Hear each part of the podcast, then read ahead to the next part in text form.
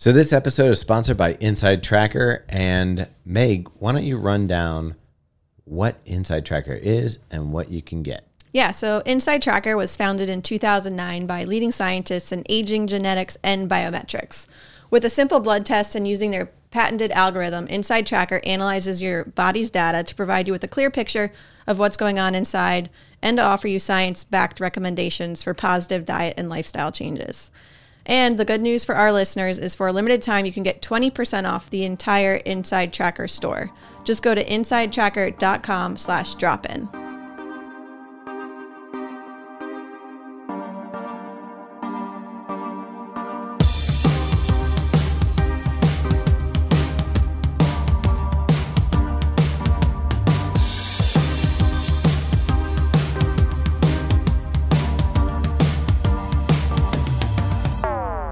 Hi, this is Thomas with Believe in the Run, This is Robbie with Believe in the Run. And this is Megan with Believe in the Run. and you're listening to The Drop, our weekly podcast about all things Why are you doing that? Because I thought I'd try a radio voice. Oh, okay. It sounds like a radio voice. We have the NPR mic set up. Yeah. It already does. And now we are going to take it back to the studio for a lovely story about running. I, we did poetry la- uh, two weeks ago. Did we really? Yeah, we did the Robert Frost poem. Oh, that's true. Could do Nice. that again. Ease back on your pace right now and Wow. take a listen. If you're listening for the first time, story. I'm sorry. yeah. Yeah, no. Uh, hey, so this is great because you're getting a double week, and this week we went to the running event. We recapped that. If you haven't listened to that, you probably want to, Robbie. Wouldn't you think so? Robbie's doing his hair. My hair looked like it was slicked back. I saw it in the window. You're back you're going good. for a different look lately. Um, yeah, just switching it up. Switching it up. Robbie's going rock and roll. It's cool. Yeah. There's only so many options when you have a receding hairline. Do you feel like your hair is receding? Yeah, I mean it is. I think that's just natural, though, right? You're- yeah, but still, it still is. Okay. But you know, I, I'm embracing the old age. See, I don't think we have to worry about because it's in our uh, line of work. Mm-hmm. Wearing a baseball cap or wearing a knit cap or whatever, it's kind of expected. But then everyone, you freak everyone out when you take off that baseball cap. you know, when you meet a person, you don't Oh, know that they're is- bald. happened so many times, and I'm like, whoa. The ones that really throw me out, up, uh, uh, throw me off, are the ones that have the horseshoe hair. So Oh, they have yeah. the hair on the sides, and then they're wearing a baseball cap. So Yeah, you're that's Right. what I mean. That's Yeah. what I mean. yeah, but the ones who are like it's skin close on the sides, and then they pull off their hat and it's bald. I wish I had one of those heads that look good bald. Like those There's some guys are the people- luckiest guys. Yeah, and then other people just look like that magnet thing where you would, you know, the magnet yeah. pen you, where you took the hair. yeah, Talk about fuzzy, old toys. fuzzy Fred or something. Yeah, that was that was a hit in 1960 with with a Christmas. That was like on the top list. I feel that like I waste- Operation. I f- oh yeah, that's a good one. I feel like I wasted some hours with that game, which is crazy to think I wasted. That might well That you didn't like entertain me. a beard on them. You could do all sorts of stuff. But the thing is that uh, think about this. It's probably the same illustrator that did uh, the operation.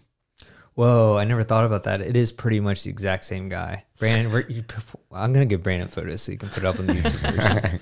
I mean, it's a little different, but it's it, it could be the same line work. Man, there are a few things harder than life than trying to get a funny bone out of the game of operation. You know, but once I was you really good at that. once you've done that, Were you you? know Yeah. you can go to medical school. Yeah, you probably, honestly, you probably have a surer hand than some surgeons out there. It would actually be fun watching people with um. Oh, I, I was gonna. In a real, it would be funny in a real operating room if like you like touched a different like bone or whatever, and then a buzzer went off with a red light. That'd be like how far out do you think uh, by the way this is a running podcast but before we get to the running how far out do you think we are till when you have surgery it's not going to be a human It's a robot. uh, very like Yeah. a year. like if they know, can scan now, like do 3d scans of your organs and then it's in he won't nick anything he won't leave anything in there there won't be Oh. any shaky hands there won't be the wrong tool things I would trust I would trust a robot more than a doctor pretty much any day. yeah I just assume all doctors are drinking on the job. what? I don't know. It seems like a pretty stressful job. Like I'd be i think it's weird that the medical profession apparently has a lot of people that smoke tobacco exactly. That's what I'm saying. There's probably a lot of vices going on there. But hopefully not during the shifts. I, you know, there's some that are though. That's the thing. Do you want to take that chance? so just okay i got a question doctors. would you rather have a tired doctor or a doctor that's all coked up Uh, the coked up one. True. Even if he's like his work isn't very quality, but he's like, I'll get it done. Yeah. He's probably really into whatever he's doing and excited about it. Probably listen to Van Halen on his headphones while he's operating on it. Yep. That'd be- Little, Wow. little Oh, Mötley Crüe. Just give me a doctor that's listening to Van Halen. I'm in. All right. Anyways, All right. So yeah, what I was trying to say though is that we were um, at the running event. We did a recap. You should check that out. A lot of fun. Also, some housekeeping to get out of the way. we still oh, we reopened the grit. Now it doesn't have all the perks when we sold out, like basically the the Asics pullover with the hoodie. Um, but you can still take part. You can get the beanie hat. You can get the limited sticker. You can get the community. You can get entered into the weekly contest. You get to do all the fun stuff with the group as we rack up miles in January. It's a lot of fun. It's at a discounted price because it's missing the hoodie. So you should get in. what is and, it? Thirty dollars? Mhm. And Sweet. we give a donation to the Donna Foundation, which up to now we're over like thirty thousand dollars in donations from Grit. So that's pretty rad. Yeah. Um, and this, if you don't know what the Donna Foundation is, they are the breast cancer ender. It's Okay, that's part. That's kind might- of it. Might You're be really the- good at one. Might not You- be the tagline that they have on the website. Their whole their whole goal is to end breast cancer forever. But That's pretty close. I don't know. Ender is kind of a yeah. I like it. Ender's game. Okay. Ender will save us all. Yeah. And then he finds out he likes the insects and they're only trying to help us. Um, anyway, So, by the way, a beanie is what you call a winter cap, but only in certain places. I think it's a, a recent development to call them beanies. Yeah, I was I grew up calling it that. I grew al- up calling it a beanie. but I always thought a beanie was the one with the pom pom on the top. oh, But see, and I thought it was the one without it. I thought a Really? pom pom was the one with the pom pom on it. Maybe that's just because I grew up in the '80s and they all had that. Do you feel like the pom pom hat has had its day? Um, I don't know. It just seems to never go away. It's like I think it did go away. I think it came back oh, a in the couple '90s, years ago. '90s it went away. Yeah. Yeah, I, I think it's just gonna be there for a while. It's here. Other people call it a toboggan. Have you ever heard of that one? Yes. I thought that was a sled. It is a sled. It's a Uh, ridiculous thing to call a winter like- cap. That would come from like the Midwest, I would think. Yeah, my f- roommate who lived in West Virginia, he would call it a toboggan. But Wait, they're he- saying a West Virginia's- toboggan Was is that one with it? the ear flaps. You know, like the Oh, I do like those. Those You know, nice. why haven't those come back? Those are When I- ridiculous. when I was in school, the all the Grateful Dead guys wore those and those pants that looked like they were put together by By someone Patch Adams? knitting them or something. I don't know. You know what I'm talking about? Yeah, I uh, Birkenstocks. I had one of those for a while, and then I lost it. It was from J Crew. It was actually pretty nice. Mm, upscale toboggan. Uh, it was at the outlet. Come on, you know me. It was at the outlet and on sale, Uh, so it looked good. So we're getting back into it. We did. I was really proud that we maintained our running while we were in Austin. Got our miles in. Maintain. I think I put in more miles that week than I did for the last. you month do that though. That's the weird thing. Like when we went to Oregon, Yeah. Oh, I, was consistent AF. I did put in a lot of miles that week. We yeah, like when we But we do like group runs and things like that, so it almost forces you have to do more. it. Yeah. And there's things, and if I'm in a new place, I'm like, that's interesting to me. I want to see some cool spots on the run and things like that. So it motivates me. I to do get feel out like that's door. the best way to see a new place or something. The city. first time we went to London Yeah. and we ran along and we ran along the Thames River and then we went to we did cross London Bridge. We saw Big Ben Thames or Thames. This is another thing. over there. It's, it's Thames. Oh, you said Thames. Did I? Yeah. Or I, I mean Thames or Thames. It's not Thames. Oh, Is what I was thinking. What, Th- but Thames, we Thames. we have a street in Baltimore, same street, and everybody calls it something different. I think well, that one I think officially is Thames, it's ridiculous. But that's out Actually, that isn't ignorance. ridiculous. That's how it should be pronounced. Yeah, Well, no, you don't call me Thomas. but you should. I should. By the by the way, Thomas, I have to correct you. It's Tower Bridge because No, no, we ran over the London Bridge too, right? Didn't we do two bridges? The one that was by Big Ben, and then we did the uh, Tower, okay, Tower you Bridge. you might be right, but the one the infamous one is Tower Bridge. One of them didn't fall down. That's all I know. Did that London Bridge ever actually fall down, or just people crying wolf in that song? I feel like it fell down. I don't know that it did. That's a good Megs point. on it. I will tell you when we are over there, I did a post because I got pictures when we did the marathon, and I was running over Tower Bridge, and I called it the London Bridge. Ooh, you get Yeah, but guess what? It's a bridge that's in London. Did I'm peop- still not wrong. That's actually a good point. Tech, factually speaking, you were It's right. London's bridge. It happens to be the Tower Bridge. Yeah. Plus, those savages used to chop people's heads off right there and drop them in the river. Is that the Marie Antoinette? No, that- that oh, that's in in France. Yeah. What's what, there's some ch- head chopping going on in London, right? yeah. So the the uh, prison was right there along along the Thames. Oh, really? And- They just right out the window. Yeah, so they used to just chop the pretty heads out and drop the basket out the window. That's a quick way to get rid of it. Yeah, but think if you're going fishing, heads are floating by. Yeah, that would actually be like think cool. about how savage the world was back then. It was really there was some things that went down that like Uh, like Robbie shoplifted something. He didn't even know it. He thought he was just picking something out of the garbage that happened to belong to the queen. Now his head's rolling down the Thames. speaking of uh the dumpster diving stuff. Mhm. So okay, two things. First off, when I was home for Thanksgiving, I was at my grandparents' house, and I, I get the the dumpster diving thing with my grandpa. That dude had every Marlboro mile. No, no joke. He bought everything in that catalog because he had Marlboro miles from dumpster diving, and which it's a lot of gear. But he What's was the biggest thing you can get? um, When they're like a canoe or something? yeah, they had like cameras back then, which is kind of cool. Um, obviously like grill sets and duffel bags and Coolers. oh parkas, winter parkas. He got like four of those. I bet gave you- them away as Christmas presents to my family. I was gonna say, I'll bet you if you go on eBay right now, Oh, you could get, dude. I wish I had some of that stuff. Um, maybe there might be some left. I'll have to check. But anyways, he was telling me how. So he just sits around and he was introduced to YouTube at some point. He watches YouTube videos of dumpster diving. Like that's all he does. he does that and watches uh, l- people mowing their lawns. okay, what's his name? Thomas. All right, that's funny. But the other thing that's interesting is he's not that old. He's eighty four. Yeah, Oh yeah, for my which to yeah be your grandfather. Yeah. My family's pretty young in that way. yeah. Um, Like, are you East Coast um, Mormon? Pretty much. Yeah, maybe. No, but my but my if my so if my niece had a kid in the next like say 5 years or like 10 years, um there would be five generations Holy cow! of women, which is not unbelievable cuz my grandma's only 81, I think. Yeah, and people are living longer. Yeah. Anyways, so so then I saw someone sent me a an article they read on Instagram or something last night, and it was that apparently Apple stores aren't really recycling all their broken stuff and things like that, Uh-oh. and they're just throwing it in the dumpster. And people people are finding iPads, iPhones, like What do you do with them though? AirPods, but some of them aren't. Might just be like cracked screens, so they're still usable, you know. Oh, that's a good business. And so people were finding all and Fix they, the screen and they're putting their findings on YouTube and stuff like that, or on Instagram reels and things.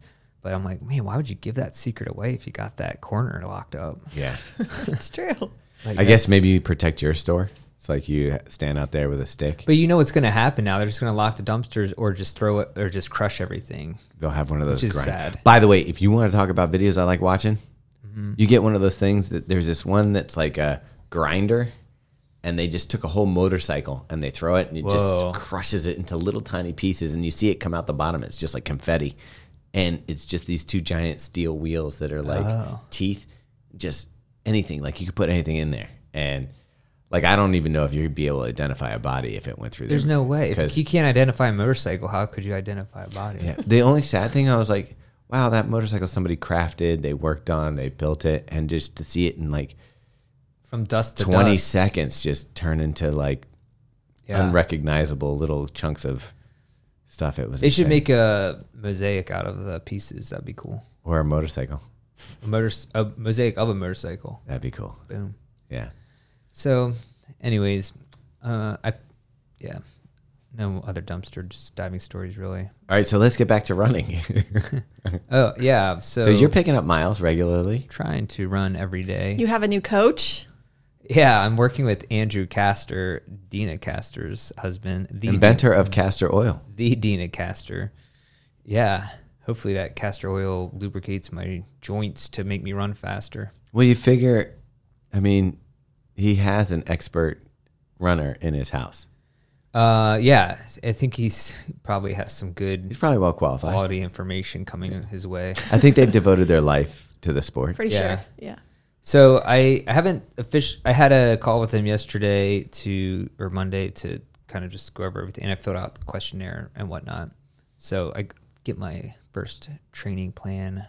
So he only does it in weeks, where it's just he never he doesn't show you the training plan. He just one week at a time. What app do you use to get it? He just sends. I think he just sends it. Oh, it's not like on I don't know if he VDOT does or- Ath or whatever that. what's the There's thing Final used? Surge or VDOT. Yeah, not that I know. Maybe he does, but I don't know. I mean, I only get one week at a time, don't I? Usually. Yeah. I kind of like that. It's interesting.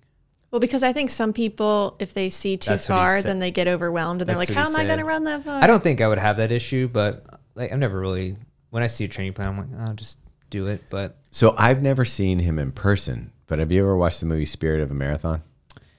I actually have, yeah, I've watched that. Do you remember his role in that movie? I don't because that was like when I first started running, so I haven't really seen So it yet. Deena Kastor is the pro runner in Oh, that that's right. movie. Yeah, I forgot about that. And uh, the thing I was most impressed about was he gives her full stretching and massage He's after. a, that's his profession. right, but like, can you imagine having that in house? Like, you Oh, finish that's your right. I run, remember that now.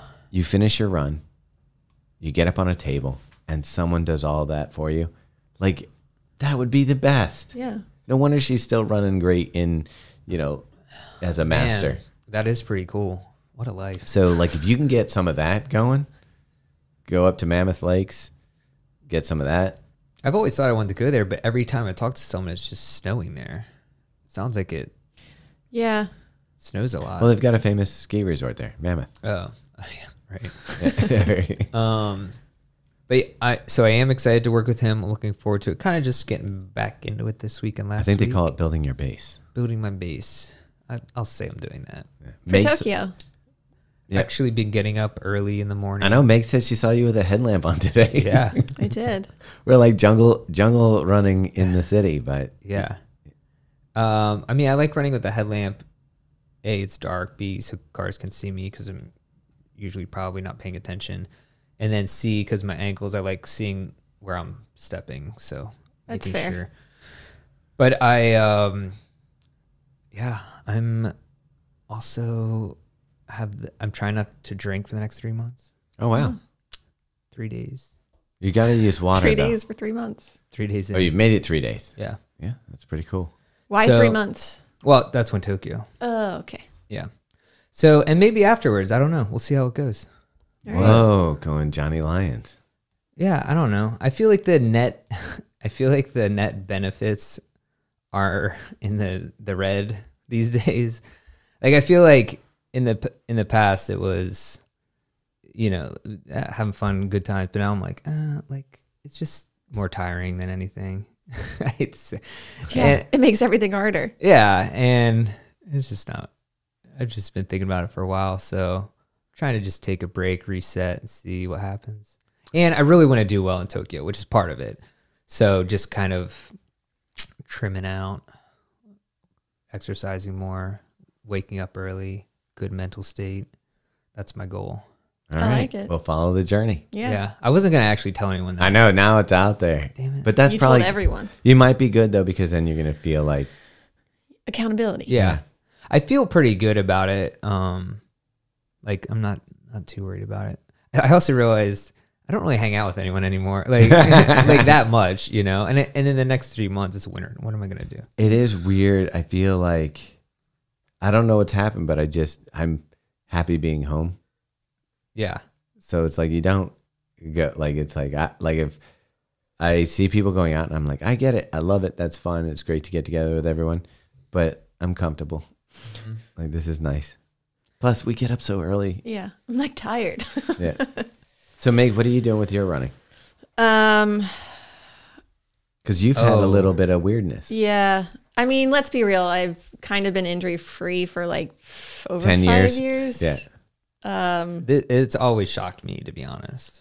I, I've kind of just been waiting for something to happen. And last week, uh, or I guess a week, I don't know, when I ran the half marathon, I That Like- you won. overexerted myself. wasn't even running that fast, but it just felt really hard. And Not that fast, but you won. Okay.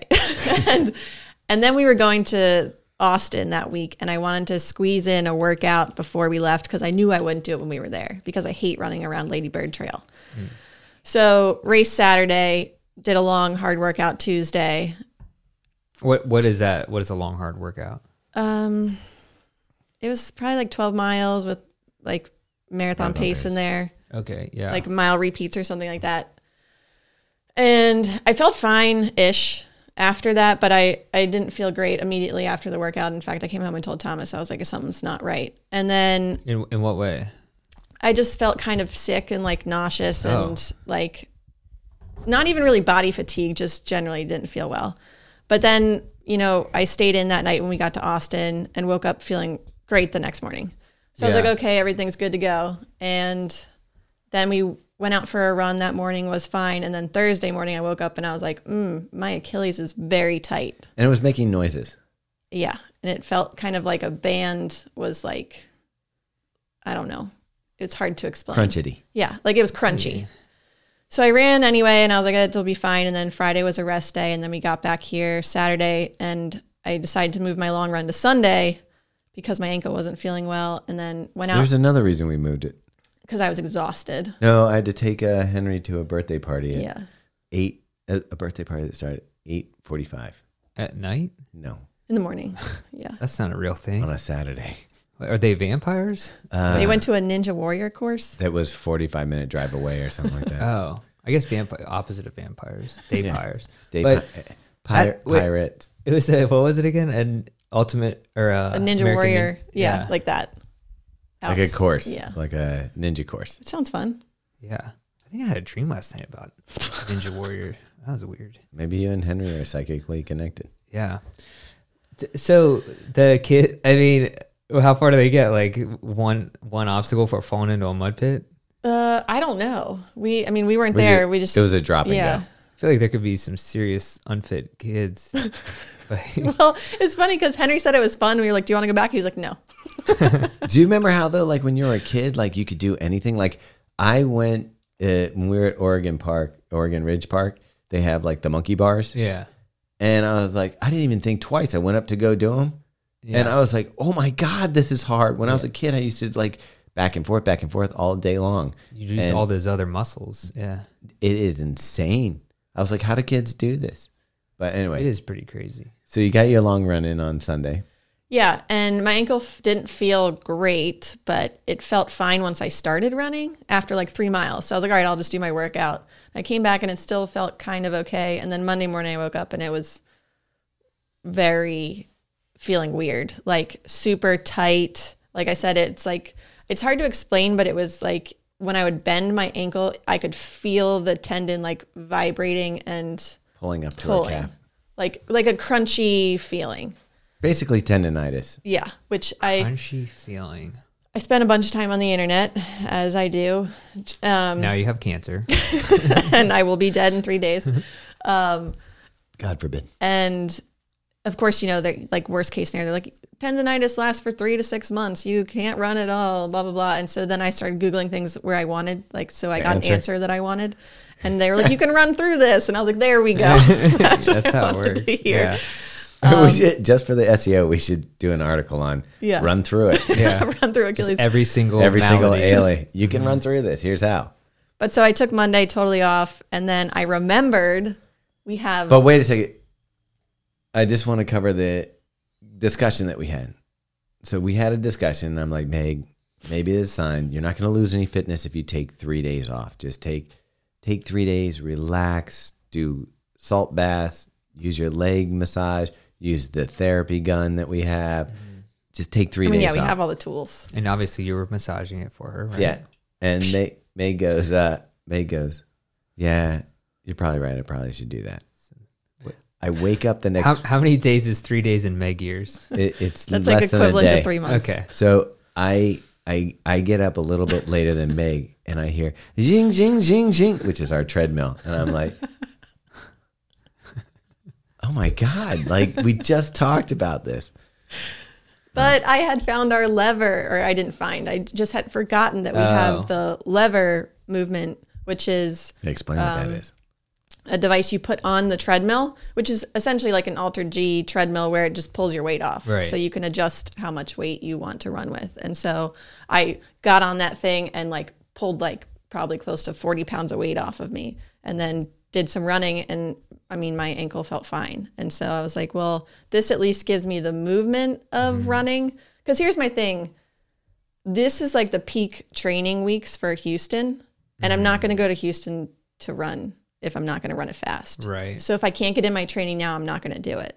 Right. So my goal is to run with the lever treadmill for this week, and if I can do my long run outside, then I think Houston's a go. And if I can't, Okay, so Then I won't. how many days did you run with the lever? two. So today was the second day. You did speed work on it today, right? No, just running. Just running. Are you going to do speed work tomorrow? No. Okay. So I went out and did speed work while she was on that. I came home and you were like in a good mood and happy. So the lever's working and you're how's it how's your tendon feel? It's get it's going in the right direction. So like it's feeling better. Like on Monday I was like, it's over. I'm not running Houston. Like the world is ending. And now I'm on the Which was a lot of fun. maybe maybe Yeah. there's still hope because it's not getting worse. In fact, it's getting better, which I didn't think was going to happen. But I'm so I'm just going to keep doing all of the things. Does it still feel crunchy? no, so that's oh, going away. good. Yeah, I keep thinking every time you say crunchy. I guess I'm hungry. I keep thinking of like shrimp tempura.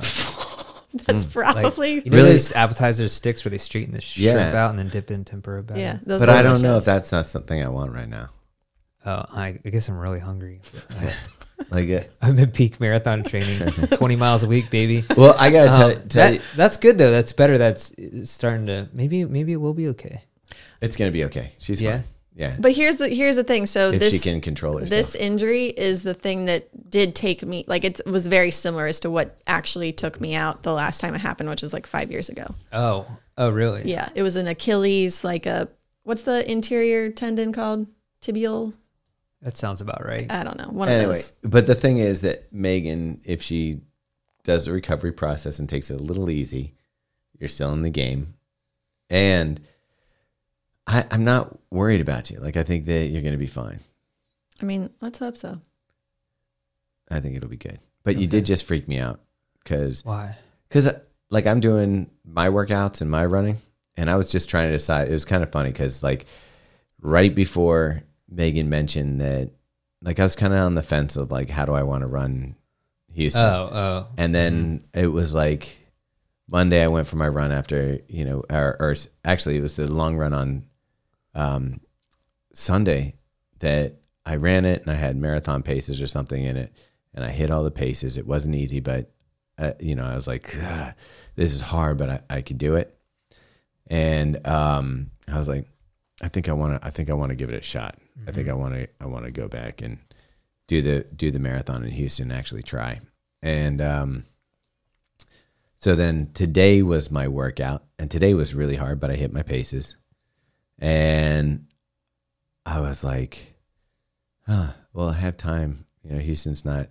And Megan just told me it's peak week for training. I'm like, Well, like the next three weeks, like if if you can't like get solid training in the next three weeks, it will it would be hard to have a good Houston. And I, I But your training's going great. I feel like I'm coming out of. I think that I was really tired coming out of New York. You know, London. Dude, you New did York. how many freaking marathons you guys did? I was like, I almost slapped you when you said you're doing Houston. Yeah, That's, I mean, that's a little. Don't you think that's kind of crazy? it is crazy. It's. I feel like that, you don't think that's catching up to you at all. I, I don't know. I do think it is. yeah. I think that things have been harder, but I'm going to try. Um, like I do, like I think if I took off and didn't try to run Houston hard and use this time to chill and actually train properly for Tokyo, Mm-hmm. then I'd probably have a better Tokyo. yeah. But I'm kind of like, But why do that? well, Right. I'm, I'm, I- I'll tell you what, I'm a little afraid of the travel to I get that. Tokyo I get and that. the, di- like all the unknowns. I think are going to stress me out. Like we have to wear a mask to the start. We have to keep the mask with us when we're done. We have to. You can't like Uh, you have to carry your phone. you, you carry. You have to carry your phone. You have to and also like trash. there's no v, quote unquote VIP area, so like we're all going to be standing, and if it's raining and cold, like we're just out there True, true. for like an hour. So there's a lot of factors that I feel like are out of control in Tokyo that I think Yeah, I, I would get it. I stress get me it. out. So I'm not trying to stress you out because I know that that's Uh, a, that, that a goal really- for you. Yeah, that's fine. What I'm saying for me, like, I'd rather run that as like a tourist runner than a like a race, and I may regret that That makes sense too. because it's supposed to Yeah. be the flattest, fastest Oh. of the marathons, right? Uh, Chi- is it Chicago or Tokyo? Is This- Berlin. Berlin's Berlin's also. supposed to be the fastest, and I don't know why. But I think the elevation between Chicago, Berlin, and Tokyo are all pretty similar. We should probably look that up. Yeah, There's I think we did at one charts. point, and then we, we looked of- it up on one of the podcasts Yeah. and talked about But it. I'm, probably I'm also like it. to go to Tokyo. I'm so excited. Like, it's going to be stimulus over over uh, load for me anyway. yeah, I am so interested in the culture. So interested in being in Japan. Like, yeah, I, I, it's like a dream come true for me. Like, I- Yeah. like since I was a kid, I hate to say it, but like, I've always loved the anime and the, uh, Ultraman. I Mm-hmm. used to watch like on the reg. I love all the old, uh, you know, kaiju uh, movies and stuff like that. So yeah. Um, I, I think it'll be pretty amazing. Now I'm gonna throw this out there, not jinxing anything, but just I something I've thought about concerning the COVID stuff. You, like, there's some pretty strict rules around it, which is one if you're going to the expo and your temperature's above a certain amount, not if you have COVID, just if the temperature is higher, can't get your bib. Done. So don't run there. Uh, yeah, good point. And then, uh, same thing with the race start. And obviously, just like if you have COVID, you're screwed. So, um, is it like there's seriously part of me that if like my kids get COVID or something, You're or gonna move out. I'm gonna like do like a couple weeks before it. No, I'm gonna try everything I can to get COVID. Oh, you why don't you just get a vaccine? No, you just because you can still get COVID. no, I know, but the whole point is that like you, what you're saying is if you get COVID, you're immune for. longer than a va- the vaccine efficacy is like not that long. Like the it's the time period is like very short in the I wanna- like from catching COVID. Okay, are you afraid right now? Like I feel like we're on a news cycle right now where they're trying to freak people out about the flu. I'm not freaked out. No. Are you Wait, gonna am get I a flu freaked out about it? Uh, prob. I mean, I don't know. I, I think I've only got like one flu shot in my life. Yeah, me too. I never got it. I, I used to never get got- them all I've the never time. gotten it. I haven't been getting them recently, but they're freaking me out on the news, and I feel like this is my That's this is the my, news's job, dude. that- Yeah. It's my pigeon theory um, coming back to me that I feel like I got to put my tin hat on, and I'm like, why do they want us to get the, this flu shot so bad? And I can understand that, like, hey, it is interesting. I, overwhelming the hospitals and stuff like that. I think be like, I mean, I don't, yeah, because in the past it was like, oh, get your flu shot, whatever. Like, wasn't like on now your they're like story. people are uh, between RSV, uh, flu, and COVID. We're just people are we're losing. I mean, it's they're gonna, it's gonna. Everyone likes to freak out about anything, anyways. So I don't know what the where the actual. well, the reason I can't totally trust them is like the lady then went into a segment where they tried to sell a jukebox. a that juke also a jukebox. is it juke or juke? What did I call it? Jukebox. Juke? box. You put a T or a K in there. I don't know. I The thought it was a K. It is a K. okay, a jukebox. Yeah. Um, I thought you said juice box. Wait, wait, was this the Home Shopping Network? no, it's like the regular news in the morning. Now that Oh. they have like affiliates to Amazon Oh, now, so they right. like pitch stuff. So they had like they're like she's it, this horrible looking jukebox that you can. It's a it gets radio. You can Bluetooth your speaker to it, and you can have you know it's it's beautiful in your house. Got several LED lights. Yeah. Had like plastic coated with the silver stuff. So So what's the shop link for this? Gor- yeah, gorgeous. And she goes, and the one lady goes, does it, does it have good sound quality? He goes, amazing sound quality. And she goes, people come over to my house. This is- they think it's a piece of artwork. Right, I'm so- watching it with the LED lights flashing. So like, What kind of people Yeah. are you inviting to your house? How much was it? So if they're running that back to back, right, with a Flu- go get your flu shot. it doesn't. You're like, are you selling me two things or one thing here? exactly. That's Yeah. how I'm feeling. I'm like, wait a second. You Yeah. just said that jukebox. People ask you if you have a piece of artwork in your house. I don't know. It is kind of crazy. I mean, I will say it's insane that the U.S. is the only country in the world that you're that met pharmaceutical companies are allowed to run ads. Only comp, only country in the world. Hmm. where they're allowed to run like ads on TV, I, radio, what- I do whatnot. think it's weird that That's they weird. can they can do that, Dude, I heard but we can't have alcohol. It- You can as long as no one's drinking it in the Oh, commercial. Is that what it is? Yeah, you can't show someone actually taking Wait, a but drink. have you? When was the last time you saw like a vodka ad? They're all the time. I guess maybe. I saw. I always see Crown Royal ads during the football games. and I'm like, who's drinking Crown for fun? Like, Oh my gosh! When I I, was know, in college, yeah, a lot of all the people. guys would. That's what they would drink they feel like kings with those purple. for bags. sure. When I was a kid, I thought that was a very classy thing. Like I carried, marbles and shit. in it? yeah, oh yeah, like so much stuff in Crown Royal bags. But not my family didn't drink. But I was that used to be my procured them for brother's my like uh, drink of choice. really. Yeah, like he he would like. I've never Royal. gotten into Crown. I guess Crown and Coke was a thing, but It's just whiskey, right? yeah, Yeah. but I feel like I, I like Jack Daniels or Evan Williams more. I'm a. I like my favorite is Jameson. Mm, Irish whiskey, huh? I guess so. Isn't yeah. that like cheap stuff? No, It's not cheap. No, it's not Oh, cheap. Okay. It, but it is. I guess maybe it is. I started getting into it when we went over to Ireland, Yeah. That'll do it. and also Meg's brother drinks it. So I was like, I would. I originally would buy it for the house, for when he was there, Yeah. and then I would have a sip, and I was like, oh, that's tasty. I stopped drinking whiskey probably four or five years ago. It's too. It was like Does it make you angry? no, it just uh, would one shot would be like an automatic hangover. I think I Oh. used my lifetime allotment The in my brown. twenties. The brown liquor hangover. Yeah, that stuff hurts more. yeah, Yeah. but um, anyways, I don't know how we got into all that. I guess the the, the rules around COVID in Japan, but that that does actually freak me out a little bit though. Because you could you imagine training all that stuff, doing everything, and then you're just like, But it- you're like, man, Here's the same Screwed. thing. Like I think about. Okay, like you said, I've I've been doing a lot of running. I'm not the youngest chicken in the coop. but bok bok. Yeah, but and I'm like, okay, now I'm going to Houston. I feel really strong and really good right now. I've been doing a lot of the side work to stay healthy, That's what you got to do. and but I'm like, wouldn't it suck if somehow I get injured before Tokyo? Uh, don't count your chickens before they hatch. You got any other chicken ones? No, that was How the did I, cock of the walk. I actually? You could have used how to get across the road. Oh, Road running chickens. I don't know. Does that work? I could figure out a way if you gave me. A How come there was. Frogger, but there was never like chicken?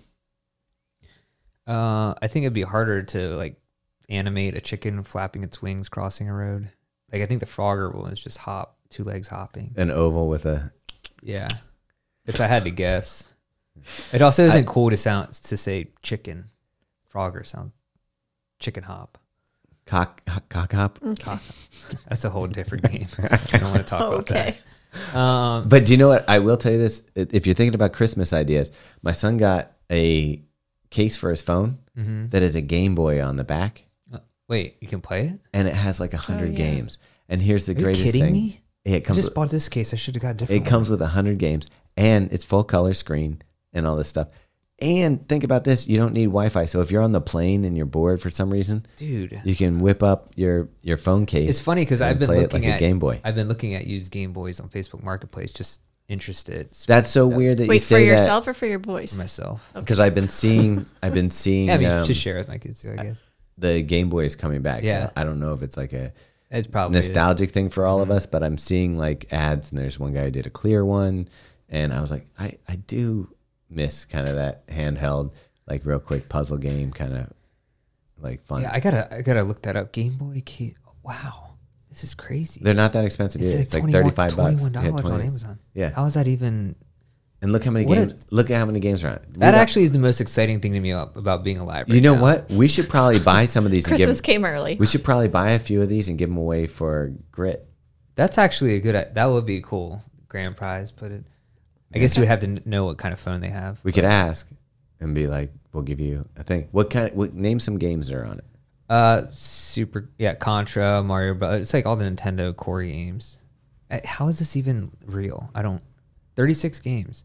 Yeah. Wow. Oh, that's cool. Super Mario What a time to be alive. on the back of your phone.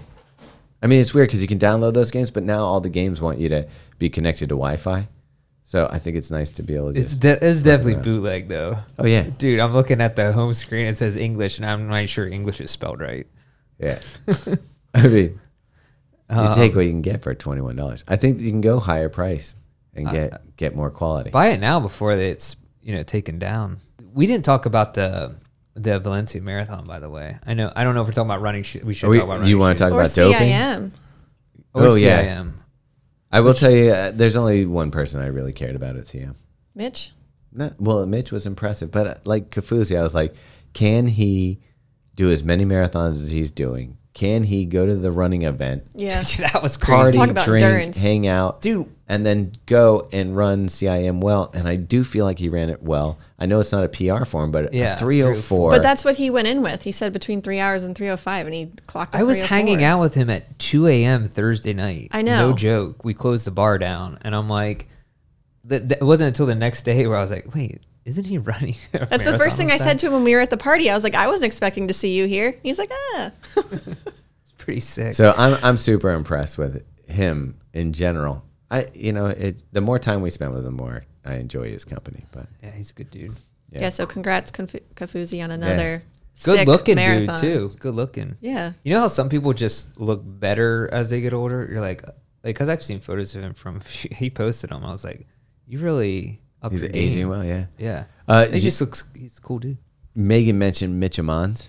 Yeah. I mean, I can get you Kofuzi's number if you want, but um, I have it. We're on frequent, we're on frequent text threads um, all right. once the, every three months. the uh, what you call the Mitch Amons, I was like blown away. What was his timing? A 216 low, I think. Yeah, Oh, snap. like OTQ. yeah, OTQ, but like this dude's gone through ups and downs and ups and downs, and just to crush. That's Cr- I mean, can, I, I can't What even face was fathom that? that. Probably, That's- probably 112 at. I guess CIM. you're right. Honestly. It's still pretty good. Um, but anyways, to the Valencia Marathon, bro, either that course was short or everyone there is dope to the gills. That's not even. There's no way it's one another alternative. Well, that, that course is always fast. And I don't but think that it's fast changed. that two world records come out of it. A marathon debut in 201.50, whatever, Yeah. 58. Are you kidding me? Did you see Kipchoge's not scared? Yeah, I w- yeah, probably because he Probably knows 'cause they that have the dude's same doping and he's going to be. pharmacist. Probably, he said he said he was happy that someone else can run 201. he probably knows he's going to be busted in the next three months. yeah. I don't know. Kipchoge's making some calls right now. And who? And the woman on the NN running team, what's her name? I forget. Um, she shoot. also ran a what 216 yeah. debut. So same as Mitch Amons. debut marathon. What, They raced what once in the last year, twice. The guy had his broke his 10k PR, I think, in the middle of that marathon, which was I never understand that when people in marathons r- run PRs for shorter distances. I think when I has that ever why. happened? uh, uh do the math. Uh, yeah, if it smells like poop and it tastes like poop, I mean, I want to what whatever. It's fast either way, but l- it it's not. It doesn't look good coming on the heels of the Kenny thing. Plus, did you see that text I sent you, Meg, about Yeah, how his his, agent. agent. is basically has a All Star Hall of Fame roster of doping athletes from the past five years. oh, he must know a good uh, pharmacist to recommend these athletes. Uh, yeah, I don't know. So, I mean, hopefully, it's I mean, legit, I hope I hope it's not, Obviously, I hope it's. but not. it is one of those things where you're like, all the signs point to. It's to the- Occam's razor, man. It just it's it bums me out a little bit. I just say, like, let's just open. Uh, I know you think everyone HGAs. should. Yeah. We are, we already talked about this a thousand times. Yeah. Make it legal for everybody. or just open a division that's just for people who want to dope. but then no then one. oh, yeah, then the other then you won't get sponsor money. That's well, no, whole- you can't open a division because I again they would people lie will- and people will say, do it in hey, the normal one. Yeah. yeah. yeah. So I think it's just got to be one of those things where you're like, hey, we know what's going on. Like, I don't know that much about the NFL, but I gotta guess A hundred percent. that there's Freuds going on in the NFL, Yeah. and we all kind of just are like, okay, Right. we're let's just look over here, you know, Yeah. let's not think about it. But like at this point, if you're going to be a professional athlete, we saw what happened with Lance Armstrong. There's a certain level you get to where there's so much on the line that you're willing to fade And that that's line. and that's the reason why a lot of East African runners. I mean, they're not coming from you know uh, white collar households with you know making hundred thousand dollars. They're coming from generally, you know, less poor backgrounds. So then, and that's life changing Yeah, money to it's- win like any race, dude. You win the freaking Toledo Marathon. It's good, like That's it, pretty nice yeah. money for the year. So I don't know. I mean, I get in a way, I get it. Like, I'm not going to judge them necessarily for doing it because No, if I, was in their situation, I'd probably do the same thing. Even not in their situation, I would dabble with it just to see. Yeah, we need to just get you some. But it but it just it takes away from people who aren't like that. Just it sucks. I know, yeah, it sucks all around. But I, yeah, I don't know what the solution I don't know. that you can go down the line with that though. You could say people who don't have access to quality shoes Sure. Are at Uh, a I don't know. disadvantage. I feel like doping is a little more extreme. I don't know. Like I, I don't know because I don't know what it actually does. True, we have to test it first, Like- and then I don't know. When I read when I read in Steve Magness's uh or well, I was listening to his podcast and Yeah. he talked about when he he took some as a Well, no, he didn't. What he did was the blood thing where they. Um, under Salazar. or yeah, Yeah. Salazar wanted him to like test this out. He was like he ran like his best time Yeah. ever in this long run. The Yeah. cri- well, well, he did that, and he was all of a sudden able to keep up with athletes. that He Like, was like, I shouldn't be Olympic able to keep up. with. OTQ athletes where he shouldn't have been in that. Yeah. But th- like his thing was crazy because he had to sit in like a chair for twelve Yeah. hours or Yeah. He something. was in a plane, right? Like, no, was he went to ride? no, he went to Texas, and the doctor in Texas was a friend of his growing up. Brown or whatever. Yeah, and then got on the Salazar team. And his whole question was, did Salazar recruit me knowing that I had a relationship with the Uh, doctor with the already, doctor so you already wouldn't and question I'm it. trusting and Interesting. stuff like that. It's actually his book was really good. I I, I think you should if you haven't. Uh, Yeah, I need to out. actually read. Yeah, it's a good one. Read the book. Um. Anyways, I guess we should talk about a shoe real quick. Yeah. Since I'm gonna put that in the YouTube title. So we were, yeah, we got to get that SEO. Um, we were at the running event, and while we were there, Brooks uh, was nice enough to give us a pair of Hyperion Elite. No, I, I keep wanting to call Hyperion Elite. Hyperion, Hyperion Max, uh, running shoes, which look a lot like the Hyperion Elite. Yeah, it's uh, basically it, it does look a lot like that. Ironically, a lower stack version. Well, that's the whole thing. The naming convention is incorrect. When we saw Max, I assumed it was going to be close to 40 or above. I mean, everybody, Super Blast, uh, SE Trainer, Well, those are Right. Yeah. We're all talking Yeah. about high stack uh, shoes. And so when they said Hyperion Max, I was like, oh, this is going to be a really thick block of the uh, DNA flash. right, and it ended up being uh, what's the? oh, I'm It's like up right 26 millimeters, I think. It's not even not even breaking 30. I think it's 26, 26 or 28 in the heel. I think it's 26, 18 actually. Yeah. Yeah. Um, so that that's just a little bit of a disconnect. Other than that, it kind of is. I always said the Hyperion Elite wasn't at the same level as the other race race day shoes. Uh, And if Des Lab would've Rat worn Run the- have tested it, And if eh, Des would have worn the, the Alpha Fly at the Olympic trials, she would have gotten top three. One thousand percent. um, and then uh, we uh, Lab Rat Run tested the shoe, and he said that there's no advantage to wearing the uh, Hyperion Elite over a regular daily trainer. Um, and so we were like, it feels good. It's a little rigid with the plate. It would make a good daily trainer. And so they came out with this, and I was like excited because there's no plate in it, and it is what I thought it would be. It's a really nice, lightweight, feels fun to run in, Yeah, simple shoe.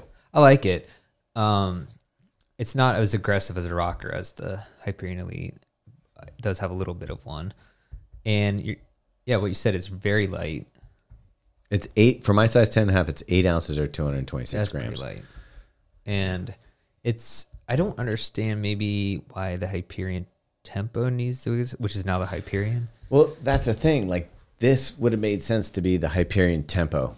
Like I don't Right. understand understand why. They, like Hyperion Max, I don't. So, did they just have Max laying around there, like slap it on something? People love Max. But this could have been the Hy- Hyperion Tempo and just turn the Hyperion Tempo into what it is now, the Hyperion.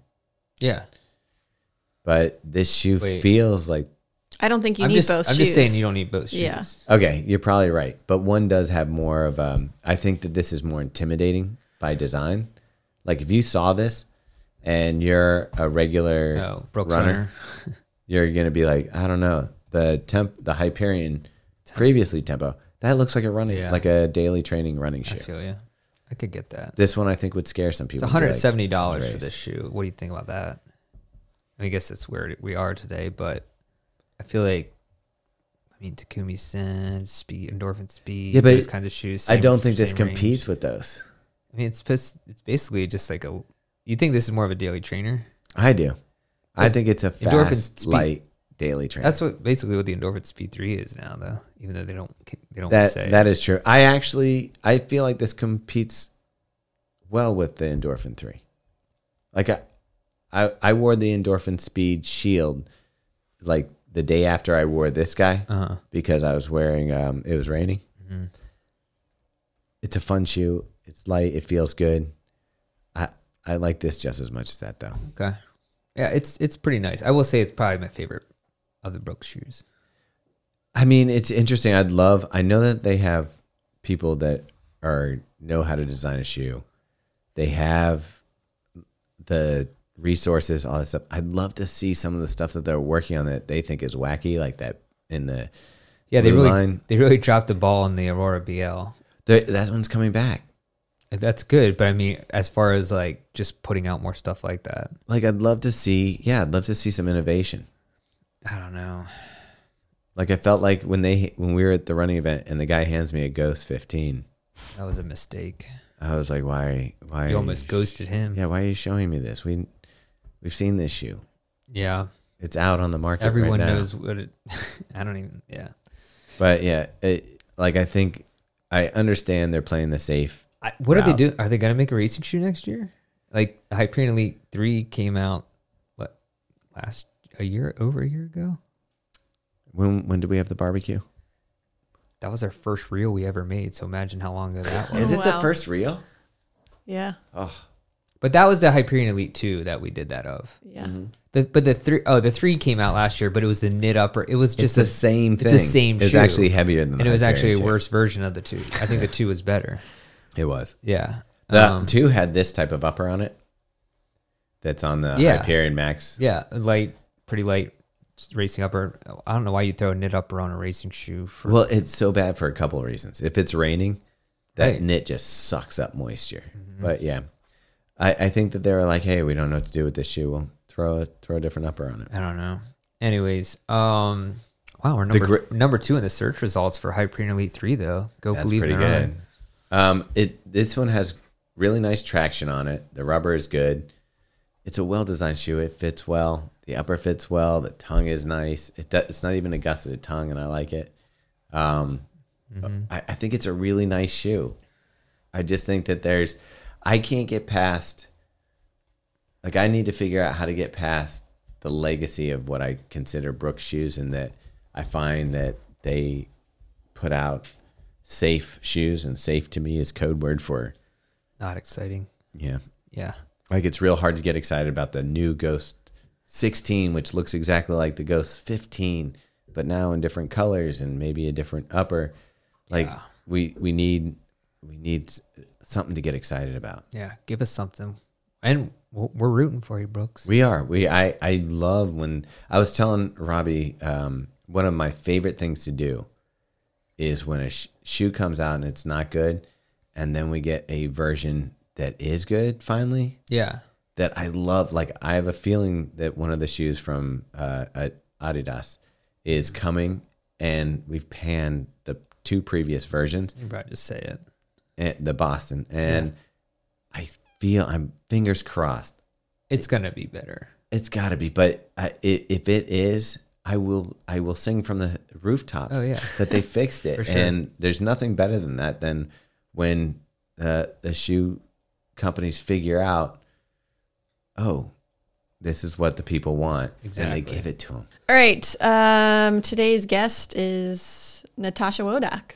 She She's is, from Canada. She is from Canada. She holds the uh, record in the marathon. So super. Like in, in the Canadian The world. women's yeah. uh, marathon record for Canada. Did I say Canada? Oh, that's You cool. did. I didn't know that. yeah. Yeah.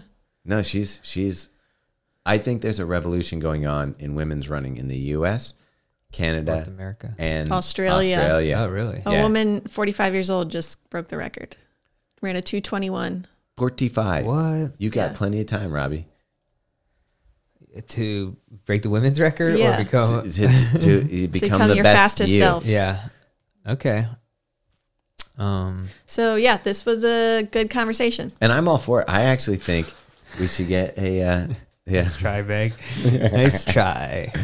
All right, we'll just listen. I'll just. I was gonna say it'd be cool to get Australia, Canada, and the U.S., maybe the UK, all in one race together. Okay. So there we go. Enjoy that conversation.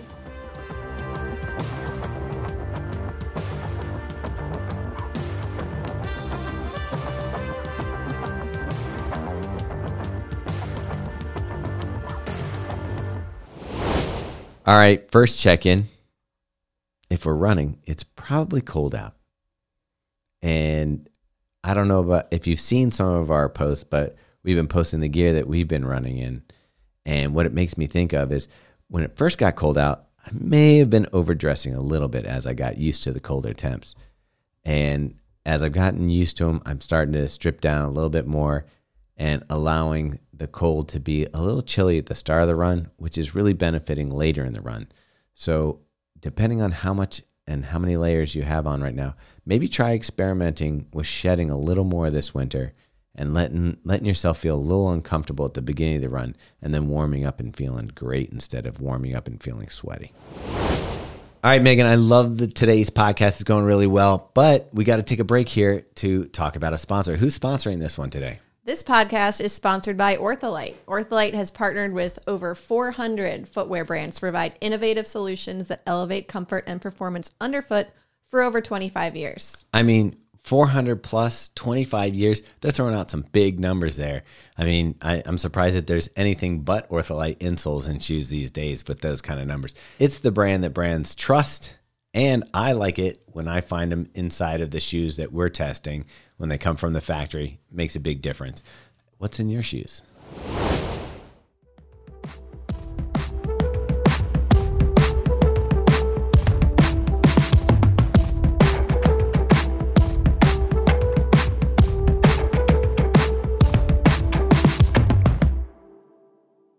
All right, so today on the show, we are talking with Canadian marathon record holder Natasha Wodak. Natasha, welcome to the show.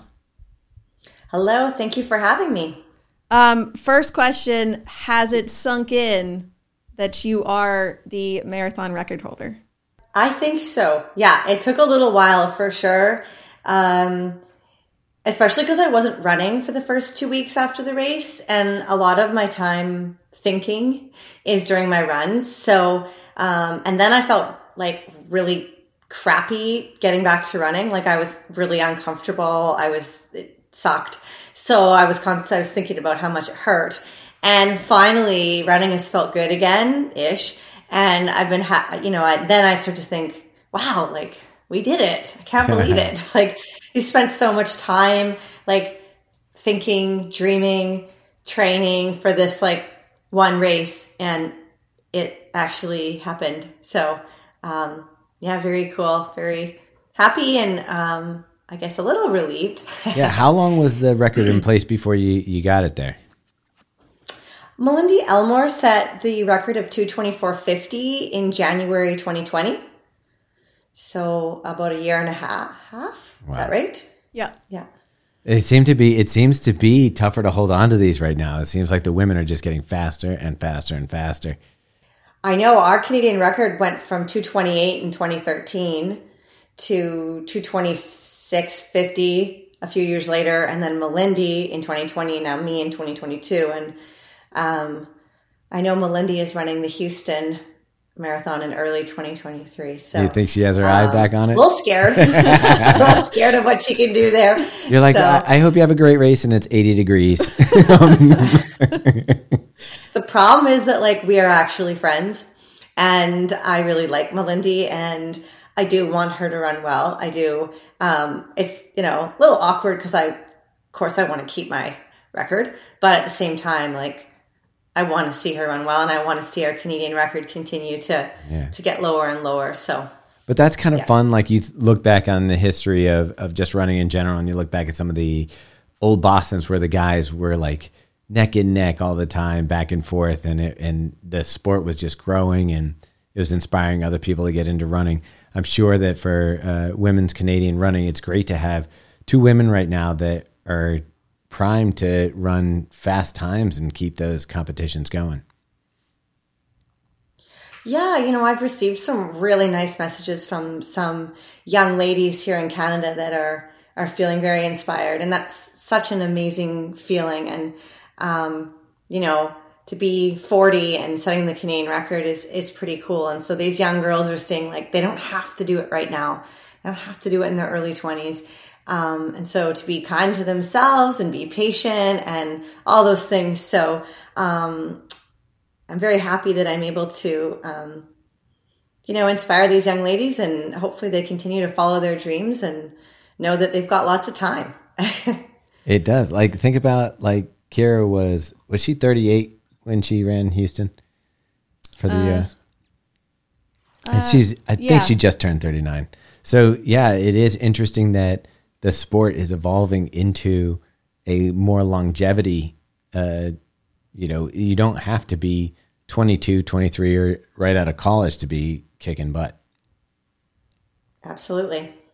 So I love hearing people's like introductory into the sport. So where did running enter your life?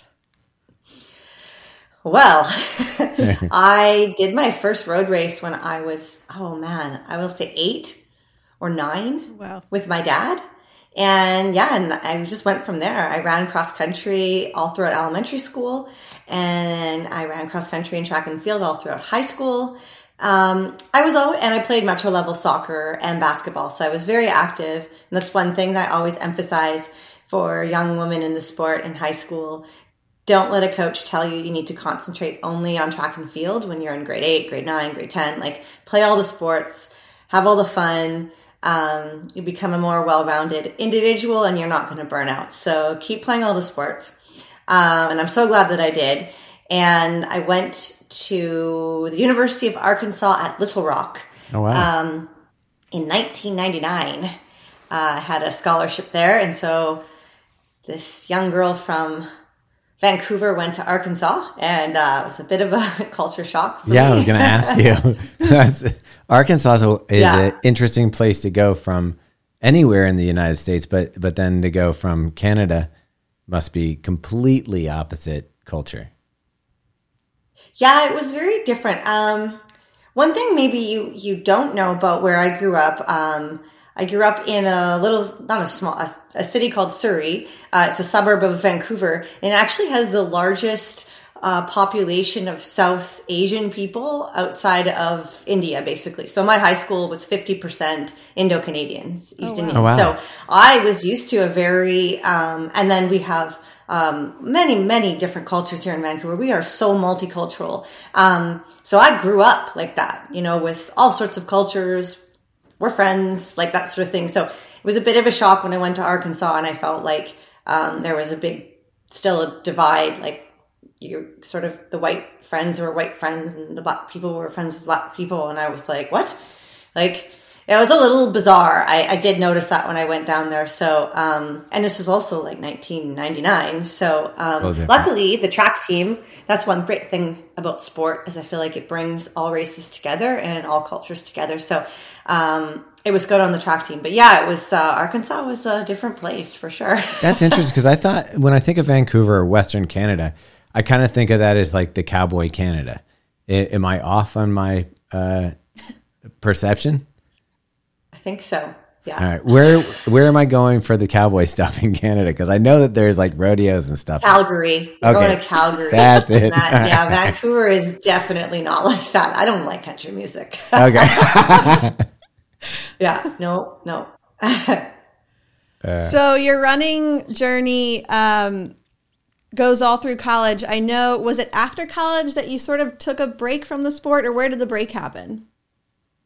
Yeah, so I actually was only in Arkansas for a year and a half, and I didn't I was really homesick, so I came home and I finished off my uh, degree at the Simon Fraser University here in Vancouver, and I loved it. We were part of the NAIA, and uh, you know, I was pretty good, but like I had no exceptional times, and I'd never made a national team, and um, I think the best I ever finished was maybe like I was third in the NAIA and something. Um, so after I finished college, I yeah I quit. I was like I did pretty good, and um, and then I wanted to travel, and I wanted to become a police officer, and I wanted to do so. I traveled and I worked, and um, I applied to be a police officer, and I got deferred for two years.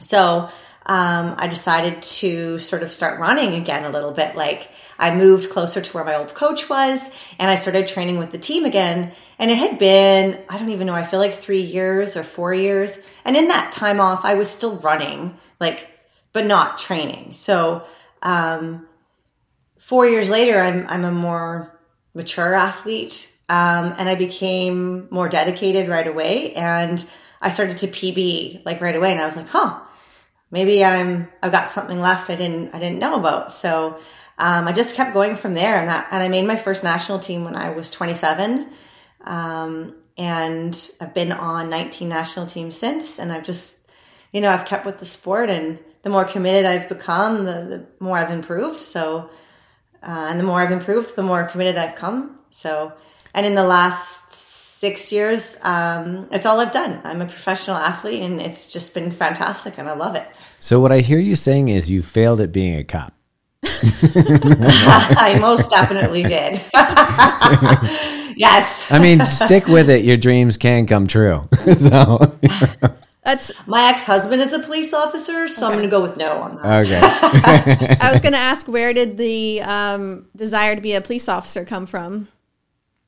I have a criminology degree, Okay. so yeah, I wanted to go that route, but definitely not anymore. Okay, so you come back to running, um, and all of a sudden you're seeing this success.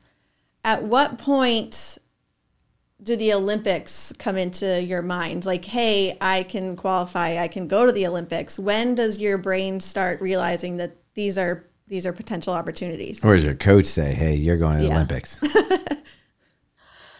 Uh, in 2013, um, I ran an eight, a, a random road 8K here in, um, in Victoria in, in British Columbia. And I ran 25, 28, which was a Canadian record. And it was Wow. like a two and a half minute PB. And it, I went through 5K in like 1540, which smashed my PB. And I remember I fought, crossed the finish line and I was like, holy bleep, bleep, bleep. I can't say it on the podcast, but You can. and I realized then like that was a huge improvement. I was like, wow, like I I could maybe qualify for like world championships this summer. Like I never even really thought about that being a possibility. Um and then that that and then the next couple of years I actually got injured. I had um, I was going through a divorce, which was really difficult for me in 2013. And so my running ended up sort of falling on the back burner. I tried to run a marathon in 2013, which I did, and it was a 235, and I was happy with that debut. But um, I think we all know when we're going through something in our lives um, that's emotionally and mentally draining, it's very difficult to get the best out of yourself physically. So uh, that was going on in 2013. In 2014, I was starting to feel a bit better, and I had really nasty plantar fasciitis. And if any of you out there have had plantar, you know. Um, and that took me out for 10 months. Oh wow. So, yeah, I But tried it's that painful ten months where one you keep trying to come back, right? You're like, "I'll I'll try another run," and worst. Yeah. I remember one night in the middle of summer, I'd had a few glasses of wine, and I'm watching this like infomercial, and it's like this like cup for if you put this this cup in your shoe, it's like guaranteed to get rid of your black fasciitis. Me calling the phone, ordering this magic cup. I can tell you it did not work, but I was desperate.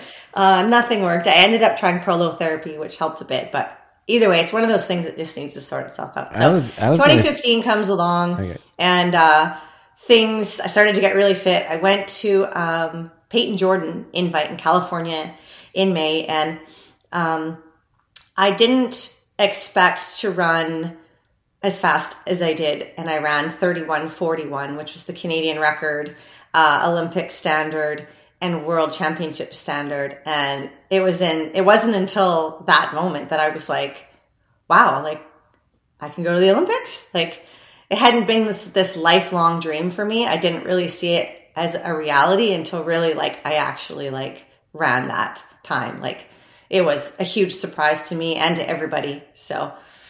So with these times you're running, it sounds like they're always kind of like a little bit of a wow, like surprise. I'm guessing you're not looking at your Garmin being like, I got to stay at this pace or go at this pace. You're just going out there and just being like, how fast can I run today? You know, I was like that back then a lot more. And obviously, when you're on the track, I w- I didn't wear a watch, right? Um, and then you know this the last you know like five years we've everyone's really gotten into their garmins their polars whatever watch you may have.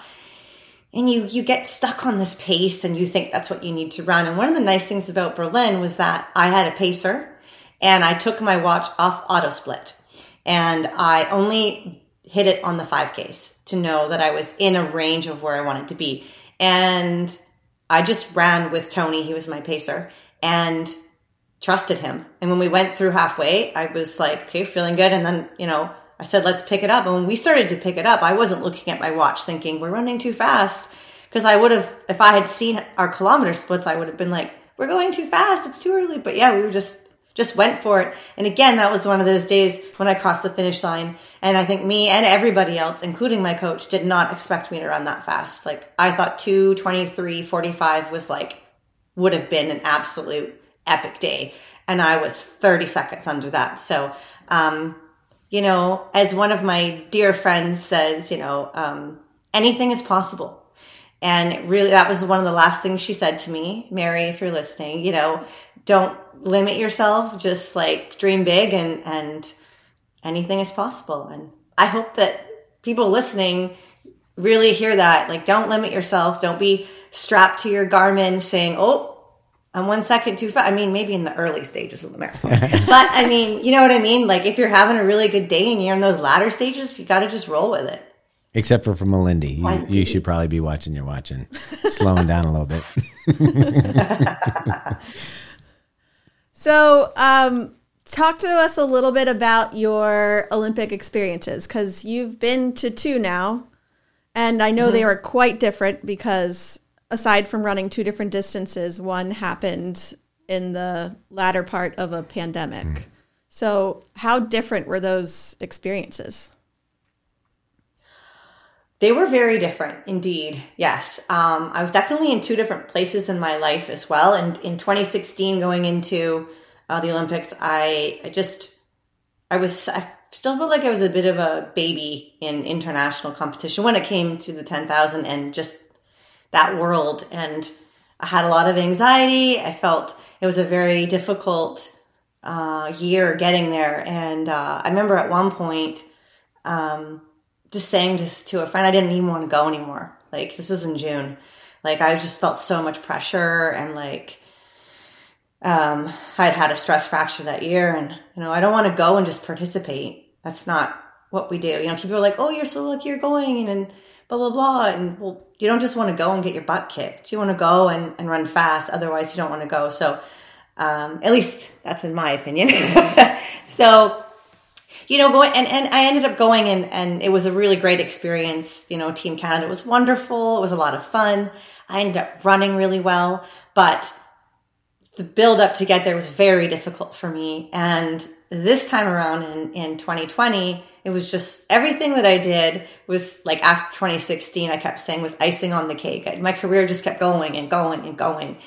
And I found myself, you know, in 2021 uh, going in the marathon, which I had not thought possible. And I was just so excited and happy and grateful. And it was a totally different experience leading up. I was just excited and I didn't feel this enormous pressure. I just felt like if I did everything right, I knew I could run well. And we prepared for everything the heat, like, you know, the difficult part about Tokyo obviously was being in quarantine essentially the whole time. Um, so that was tough. And we were in Sapporo, so we weren't at the Olympic Village. So we were definitely, and then we were in the isolation hotel because we had a girl in our team that was a close contact with somebody that had COVID on the flight.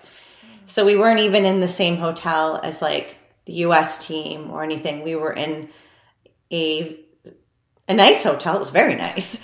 um, but like we ate on our own. We didn't see any other teams. Like it was very odd. We were restricted to our own floor, which had security guards. So it was intense. Um, luckily, we could still like the the, the marathoners and race walkers that were there on the Canadian team. We could still talk to each other, and which was great. And so I spent a lot of time with Malindi. why we're such good friends.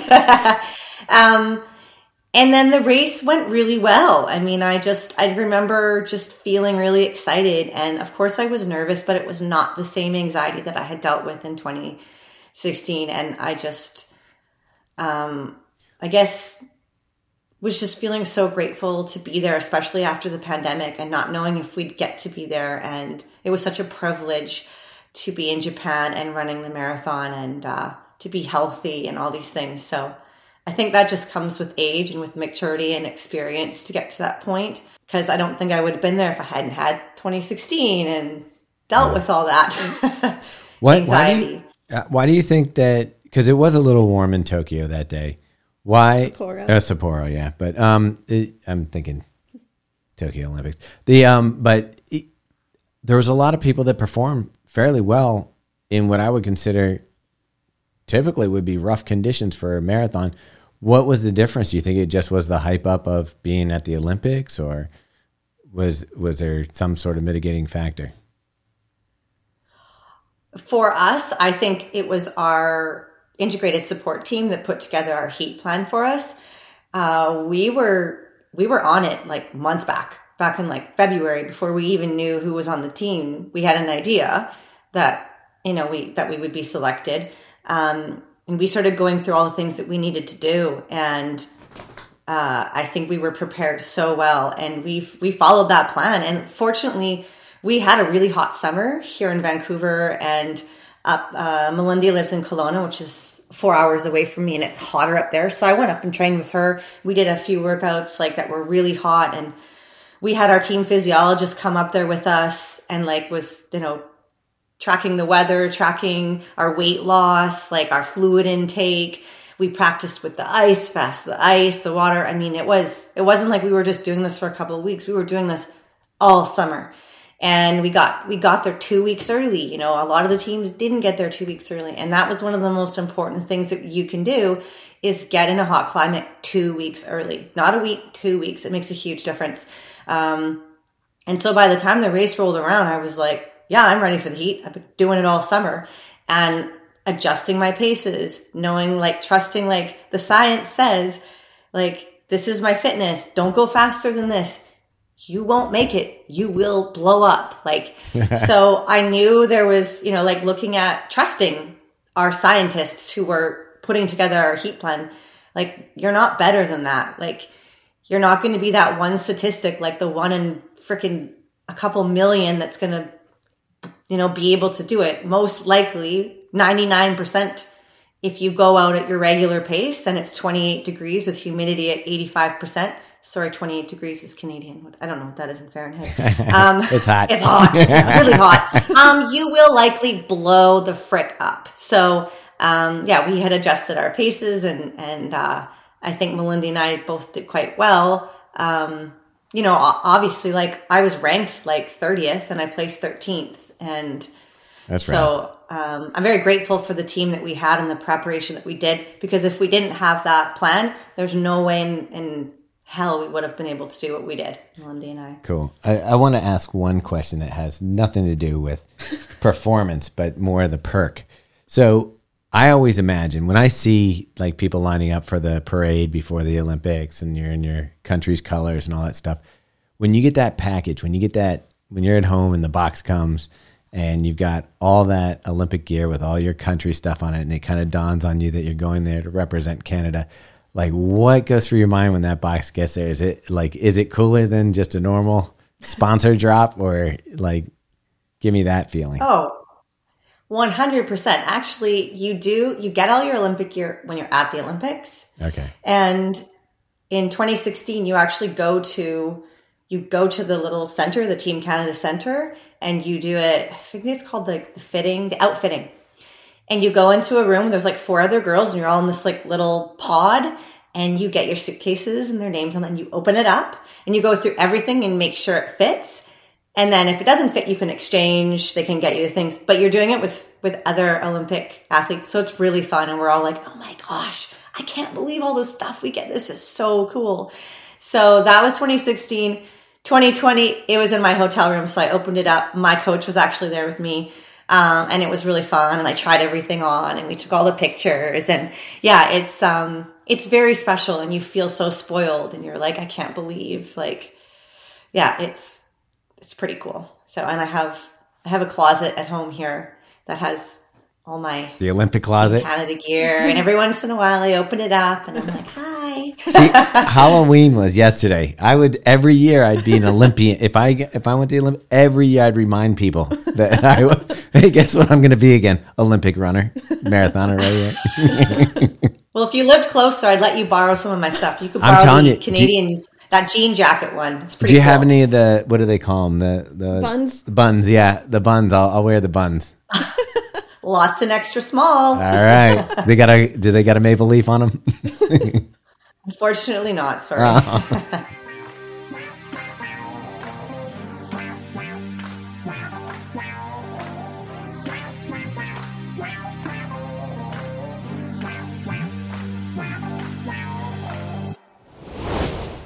Second check in hands and the head. Those are my two weak areas. If I've got those covered, then uh, I'm going to have a good run.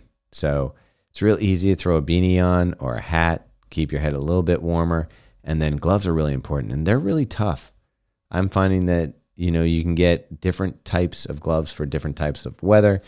And, but finding that perfect mitten or glove for those really cold days, that's going to be a game changer getting you through these winter runs. So you may want to invest a little bit of time figuring out what glove mitten combo is going to keep your fingers warm when you get into these really bitter cold days. A couple more questions about the Olympics. So you're there for two weeks early. Were you allowed to bring anyone with you, like any family or friends, or was it just you and your coach? So for the first week, we were at a training camp in a city called Gifu. Okay. and that was just um, Athletics Canada, our, our Olympic team. We all went there, and we were allowed to bring our personal coaches, um, but no family, no friends, nothing like that. So my personal coach came to Gifu, but when we went to Sapporo the week before, none of us were allowed to bring any of our personal coaches or family or anything like that. Oh wow. But for some reason, some of the Americans were. Don't ask me. Interesting. Um, okay, and then can you remind us how the selection process works in Canada for the marathon? Because it's not how we do it here in the States. Yes. So we had our um, Olympic trials in October of 2019, and they selected the winner. Only one person goes from the winner in standard. So um, Dayna was selected based off those trials, and then the next two are at the discretion of Athletics Canada. So Athletics Canada can pick basically anyone they want. So they have this list that they're supposed to look at, like that not supposed to, they do look at, you know, time, head to head, world ranking, all those things, right? So um, it's not necessarily just like the next two fastest. So um, I was, I was, Malindi was the the fastest. I was the second fastest. Then there was another girl who'd run to 2650 and another girl who had qualified uh, via the world rankings.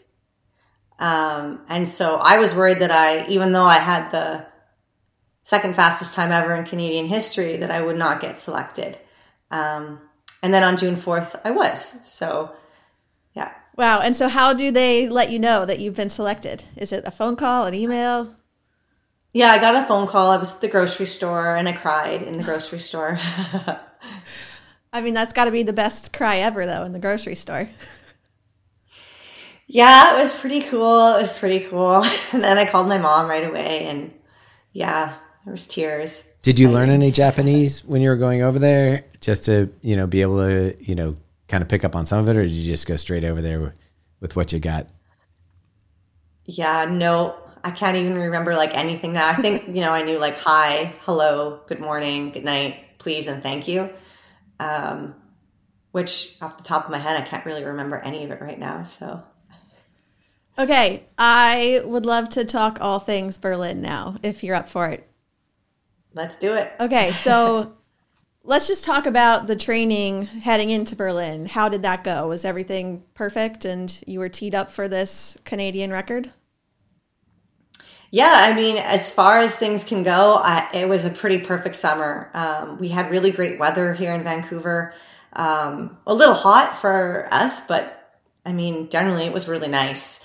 And that made a big difference. Like I was saying, how training for Boston was not very enjoyable because I'm sure weather like similar in Baltimore in like January, February, March, rainy, Yeah. snowy, cold, like just sucks. So A lot of Um, laundry. yeah, it, it was just much more enjoyable to be like, oh, short sports bra out the door, sun shining. Like I was happy. It was good. Um, and I was home all summer and we didn't race. I raced in a local 10K in early July and that's it. So it was really nice to just take all the racing out, not really doing any traveling. I drove up to Eugene to watch the world champs. Um, that's about it. And then I just trained and um, had a lot of fun and was able to, you know, get people to jump into workouts with me. And um, I stayed healthy, avoided COVID. Um, all things went well. Did you watch the World's Marathon Championship for the women? I did, yeah. That was fun. It was exciting. We we were able to go back and forth a couple different spots and, and capture it. I don't know if you were jogging back and forth between the two, like some of the spots, but that that was an exciting race. I was pretty lazy. Um, I was hanging out basically at the finish line in the like A6 VIP um, viewing area. Yeah. um, and cheering on like our Canadian girls. Uh, I had some major FOMO because I did qualify for the team and did not go because I wanted to run Berlin. So it was, you know, it's hard to be there and watch everybody running so fast because I had just assumed it was going to be really hot and no one would run fast there. So, But um, you picked but it it was worth it because Berlin went well. Yeah. I think you did okay. Okay, so you're standing on the start line in Berlin. You have a pacer. How did that work out? Did you select a pacer? Do they offer you one? How does that work? Yeah, so no, they they had asked if I wanted a pacer, and I this was like a month out, and I was kind of like, sure, if you have one. They're like, we'll let you know. So I didn't really want to rely on that, um, and I had a an, an old friend, not not somebody I knew well, but he used to live in Vancouver, and he was actually a coach out here to a local run group, and randomly in Houston when I set the Canadian record in 2020. He was running Houston and and he went by me at around 17k and I tucked in behind him, Tony, and I ended up running the Canadian record in the half marathon in Houston. And so anyways, randomly Tony moved to Germany and Wow. he yeah, and I saw that he was running Berlin. And I was like, hmm, I wonder if he's going to be running around the same time as me, seeing as he was in Houston. So I sent him a message, like DM'd him, and was like, hey, are you running Berlin? Like, maybe we'll, you know, be around each other. And he was like, yeah, I'm actually looking for a pacing gig. And I was like, You got it. yeah. So I talked to my coach and we, um, we worked up a little like payment thing, you know, that he would get paid more money the further he went and the faster I ran. So incentive for him as well. And he was like, I'm in. And I was so excited because it, it's such a relief to know that like I always go out way too fast, always. And I never run well that way. So he, like if I had not had Tony there, I 1000% would have gone out too hard because I felt so good. And when you feel so good in a marathon, it's so easy to go too fast, but you can't because you need to save that for the last 10K. Very fortunate to have Tony and he's an awesome guy. and I'm just so grateful. And he did the best job ever pacing. So Tony is your your Cal Neff to Keira D'Amato, I guess. Yeah. But here's the thing: can we talk a little bit about the um, pacing thing? Because I thought sometimes the Pacers just got uh, it was like a free entry for them into the race. I, like they're getting financially compensated by the race, or do they get compensated by your team? Like it comes out of your pocket, or does it come from a sponsor? Okay, I She's- paid Tony. Okay, Yeah. she was. I was gonna say she's Uh, pointing pocket. to herself, but yeah. I will say, like, I was a little surprised. We were at the technical meeting and they were going over the Pacers, and they had 12 Pacers for the men. And then the slide goes to the next, and it goes, the women have all have personal Pacers.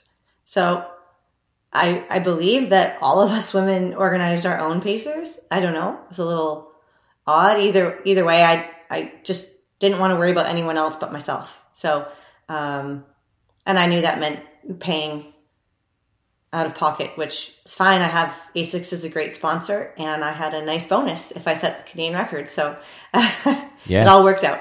So what's the what's the going rate for? You don't have to give the exact amount, but like what's the going rate for a pacer? Like how do you determine, you know, the how much to spend on a pacer? You know, we didn't know either.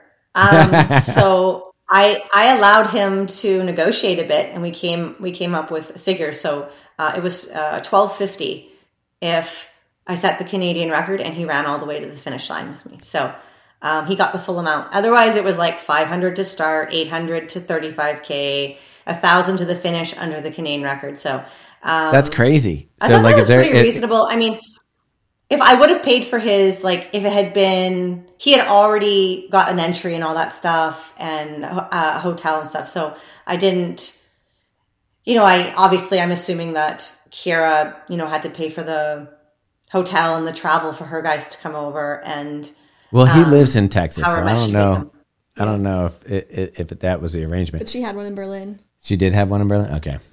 Did He had two Pacers in Berlin and they Oh, were wow. both from Texas. yeah, Yeah. Did did I don't think Cal was there that time. yeah he was, was, he? He was okay. Did they Yeah. did Tony have to wear a special bib like so that he could come into your start line or how did No, no, he was. I, uh, I can't really remember actually. I think he had a pacer bib, but Okay. yeah, he he ran all the way. He finished. So That's kind of cool. yeah, it's almost like a right video game. The further he gets along, the more he gets. it's like gold coins should pop up over his head when he passes like the 20k mark. Be yeah, and then of course it was like he was like, "Is this euros or Canadian?" I was like, "Canadian." Probably works out the same at this point, but yeah. Um, okay, so you mentioned ASICS, so I have to ask, what was the shoe of choice on race day in Berlin? I wore the original Meta Meta Speed Sky. Okay, Yes. I'm curious because I can feel a little difference between the two. Why did you go with the original? Oh, huge. Okay, yeah. Why did you go with the original? So I'm going to start off by saying I'm probably the only elite runner with Asics that can't wear the Metaspeed Sky Plus. Everybody else loves it. Um, they've built it up, I feel like, a bit more in the forefoot, um, and it's super responsive. It's a fantastic shoe. But unfortunately, I have severe arthritis of my um, right toe joint. I've had it since 2014. I've had surgery on it. Um, and it basically doesn't really move very much. So anything that puts pressure on it um, is quite painful. And unfortunately, these shoes were just a bit high in the forefoot. So every time I ran in them, it was really irritating that toe joint. And I just couldn't. I tried four times, and I had to change mid workout. And so it's really, it's quite unfortunate, right? Like because they're my sponsor, and Yeah. I love all their shoes. But this shoe just didn't work for my foot. But the Meta Speed Sky Original is like I love it. I have four pairs in the box now that I, you know, will will rock. So, um, but all you know, like Sarah Hall and Emma Bates, they love the the Yeah. plus. So Well, have you tried the. Have you tried the Edge Plus? I have not. I feel like No. the Edge Plus feels closer to the Sky original Sky. So Okay. you may want to try that. Try that out. All right. And I don't know, we can probably we can talk about because by the time this podcast comes out, it will be out. The Superblast. Have you gotten a chance to to try that out yet? No, uh, here in Canada, things come here a little slower. so we'll probably like we just got the Novablast three today. Okay. Oh, Wow. And it's been out, yeah, it's been out in the U.S. for I- a few months now. that's yeah. gonna so it takes a little while longer to trickle over here. that's Yeah. going to be our daily trainer of the year. We love that shoe. Absolutely. I that shoe. love the Novablast, so I'm so excited to try. It's an the, uh, improvement. the new one. Yeah, you're gonna dig it. If you like the if you like the two, this is an improvement on the two. Awesome! Can't wait. I was gonna say, so with your arthritis in your toes, um, what a, what's like your daily trainer for for Asics? But I'm guessing it's the Novablast. Yeah. Yeah, I go between the Novablast and the Nimbus. I like the Nimbus Light and the Nimbus Original. Um, great shoes. I'm trying to think what else I wear. I Glide like Ride the 3? um, the Magic Speed. Pardon? Okay. Glide Ride three. I was gonna ask if you if you like that one. No, Is it too soft under the toe joint for you on that one, or just you just it just doesn't? I don't think I've even tried it. Yeah, Okay. I did. I didn't start bit with Asics this year until uh, February, March. So um, I started wearing the Novablast, and I'm like, I love this shoe. Keep sending me this shoe, and I didn't want to try anything else. And so that I have a few pairs of the Nimbus that I wear, but I.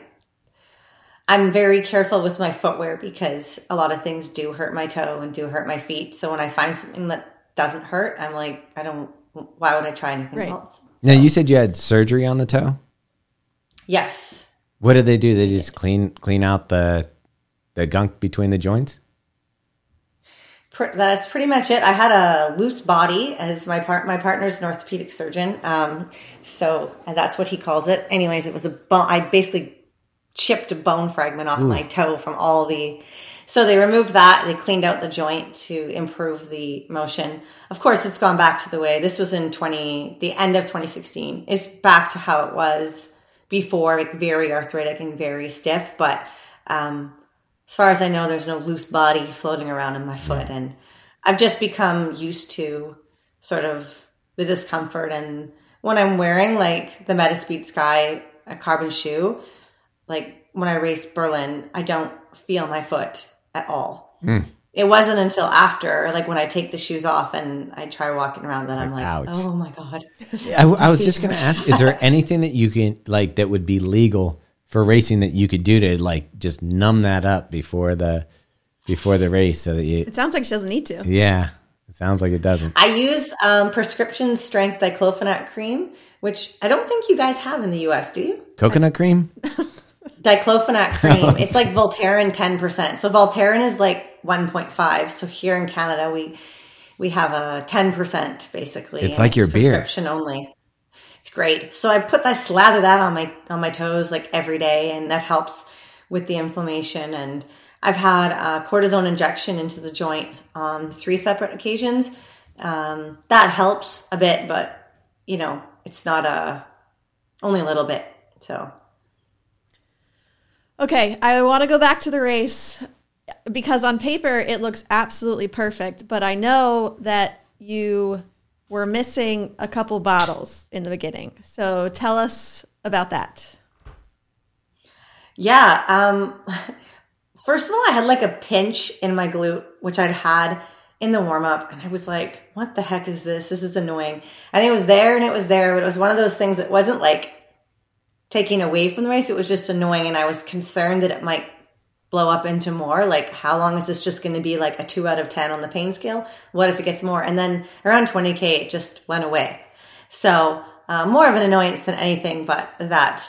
Yeah, and then the bottle thing was not uh, not cool. Um, 5K bottle was missing, 10K bottle was missing, and so I was like, Wow, all my bottles are going to be gone. Like, frick. that's got to throw you into a panic. I was a little panicked. There was a group of guys that I was running with, and because they were all trying to run, random guys were like, "What are you trying to run?" And I was like, "224," and they're like, "Cool, can we join?" I'm like, "Sure." So we had this group of like eight to ten guys. I would have charged Um, them. I would have been like, I'm paying this guy to pay, so chip in. Yeah, there was a couple that kept coming too close, and I'm like, um, my pacer, move over, please. Like, I had no problem like making making sure that I was directly behind Tony. Like, this is my guy, and they were great. So, anyways, I was like, does anyone have an extra gel?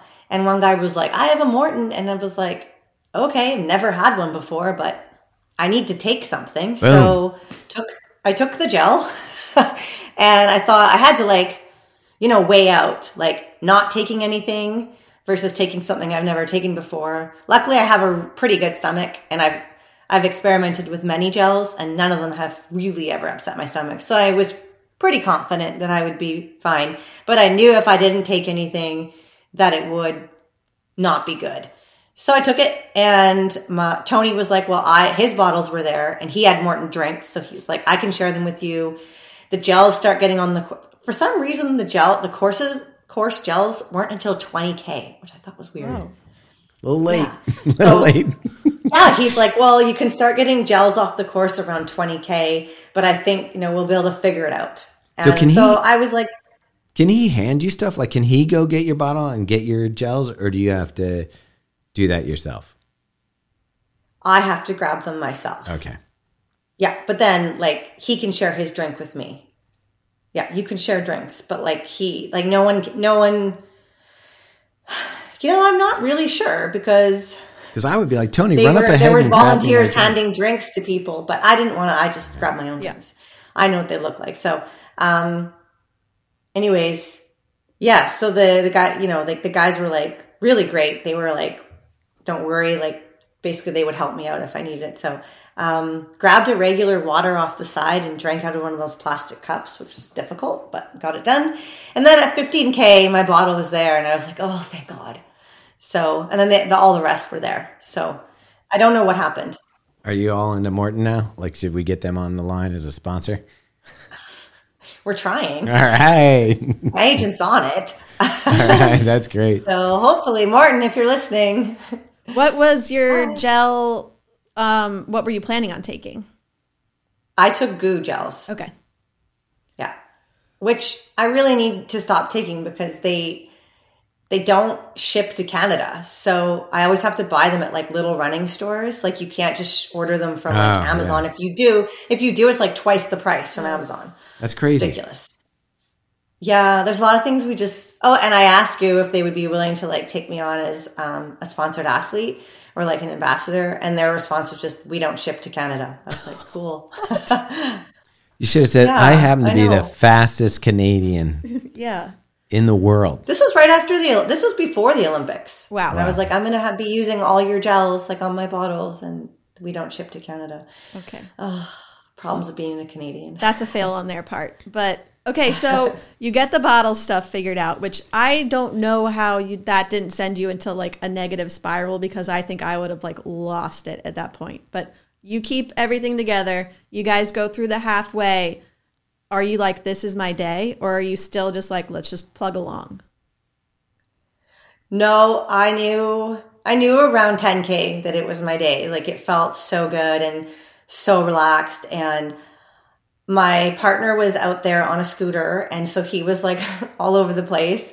And my parents were there, and my brother and my nephew. So every time I saw them, I'd give them the thumbs up, and I'm like, "We're good." There's actually a video that Alan, my partner, took around 28k, and I'm like, "We're good, we're good." So I kept telling that to them so that they would know like I was okay because like Boston was just such a disaster for me, and I knew in Boston at 10k that it was going to be really awful, and I just remember how I felt there versus how I felt in Berlin. Like it was such a difference. Like in Boston, I was struggling to run the lower end of my marathon pace. And when that happens at 10K, you're in trouble. And this time, you know, I was running exactly where I wanted to be and it felt easy. So I was like, okay, we're good.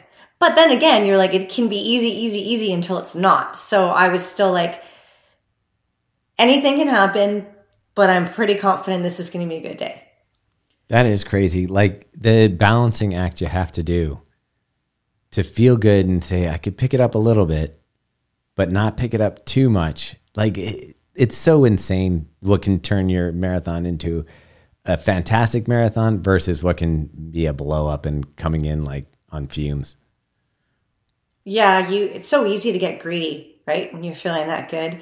Um, and uh, but I knew what the paces we were running was going to get me the Canadian record, right? Which is I was like, all right, we're we are above Canadian record pace. This is great.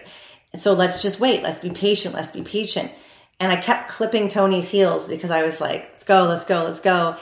And we didn't really, we didn't drop the hammer till 30K, which I'm so glad that we waited that long. Like 25 to 30, we picked it up a little bit. But yeah, we, we significantly dropped the pace in that last 12K. I speak in kilometers, by the way. I am Canadian. Kilometers are fine. We know, like from doing marathons, we, we see the double markers. Yeah. Um, so once you guys decide to pick it up, is this you saying to him, "Hey, let's go"? Is he like, "We can go now"? How like did you guys talk about it? yeah, I was like, I was like, okay, let's go, let's go. And that's when the women started to come back. So that was really great as we were catching other women. So that was what we were targeting, like picking up the pace, catching other women. And when we went through from 30 to 35K, I split a 16, 37, 5K, which was quite a bit faster than my, it was like almost 30 seconds faster than my 5K splits for the first half. So I was like, all right, like we're doing good. And then, you know, it started to get hard, but we were running the same pace. We, I, I split 16, 35, which is 319 kilometers for the next 5K. So, you know, we were hammering it along and it felt hard. But Tony, you know, that's when Tony started to be more vocal. He's a very quiet guy and he was like, let's, get, let's go, let's go. And he was raising his hands to the crowd to get them to cheer at certain parts, which was so cool. And that, you know, that last 5K, you don't really remember what's going on because you're just in, you're just, I'm holding on for your dear life, just running behind Tony, passing girls, like, um, and I was, it hurt, but it was never like, I was very confident that I could continue running hard until the last 2K where I was like, oh, Oh, geez. this is hard, but I, and I slowed down, but only like to 321 kilometers. So it wasn't, but yeah, Yeah. it was fun having girls to, to pick off Yeah. as well. So when that finish line finally comes into sight and you look up and see the number on the clock, are you in shock or are you were, did you know you were that that low? I didn't know. No, I don't know if you saw my Instagram last week. I posted a picture of that moment they caught where I saw the clock and it was just this huge smile on my face and kind of raised my fist. Um, I think when I hit 40K, I looked at my watch and I was trying to figure out my head. And I think at, at one point I was like, holy shit, you might run 223. Like, what? No, that can't be right. Right? Like, that can't be right. And so I was just, then you, you're not thinking about it. You're just running hard. You're trying to hold on. My foot started to hurt. I'm like, just settle down. Like, just come on. Like, you know, let's just get to the finish line. And then, yeah, when I saw it, I was like, wow. Like, and I even had people after text me like, is that right? Like, is the tracking system right? Is that the right time? Like my brother, is that the correct time? Yes, it is.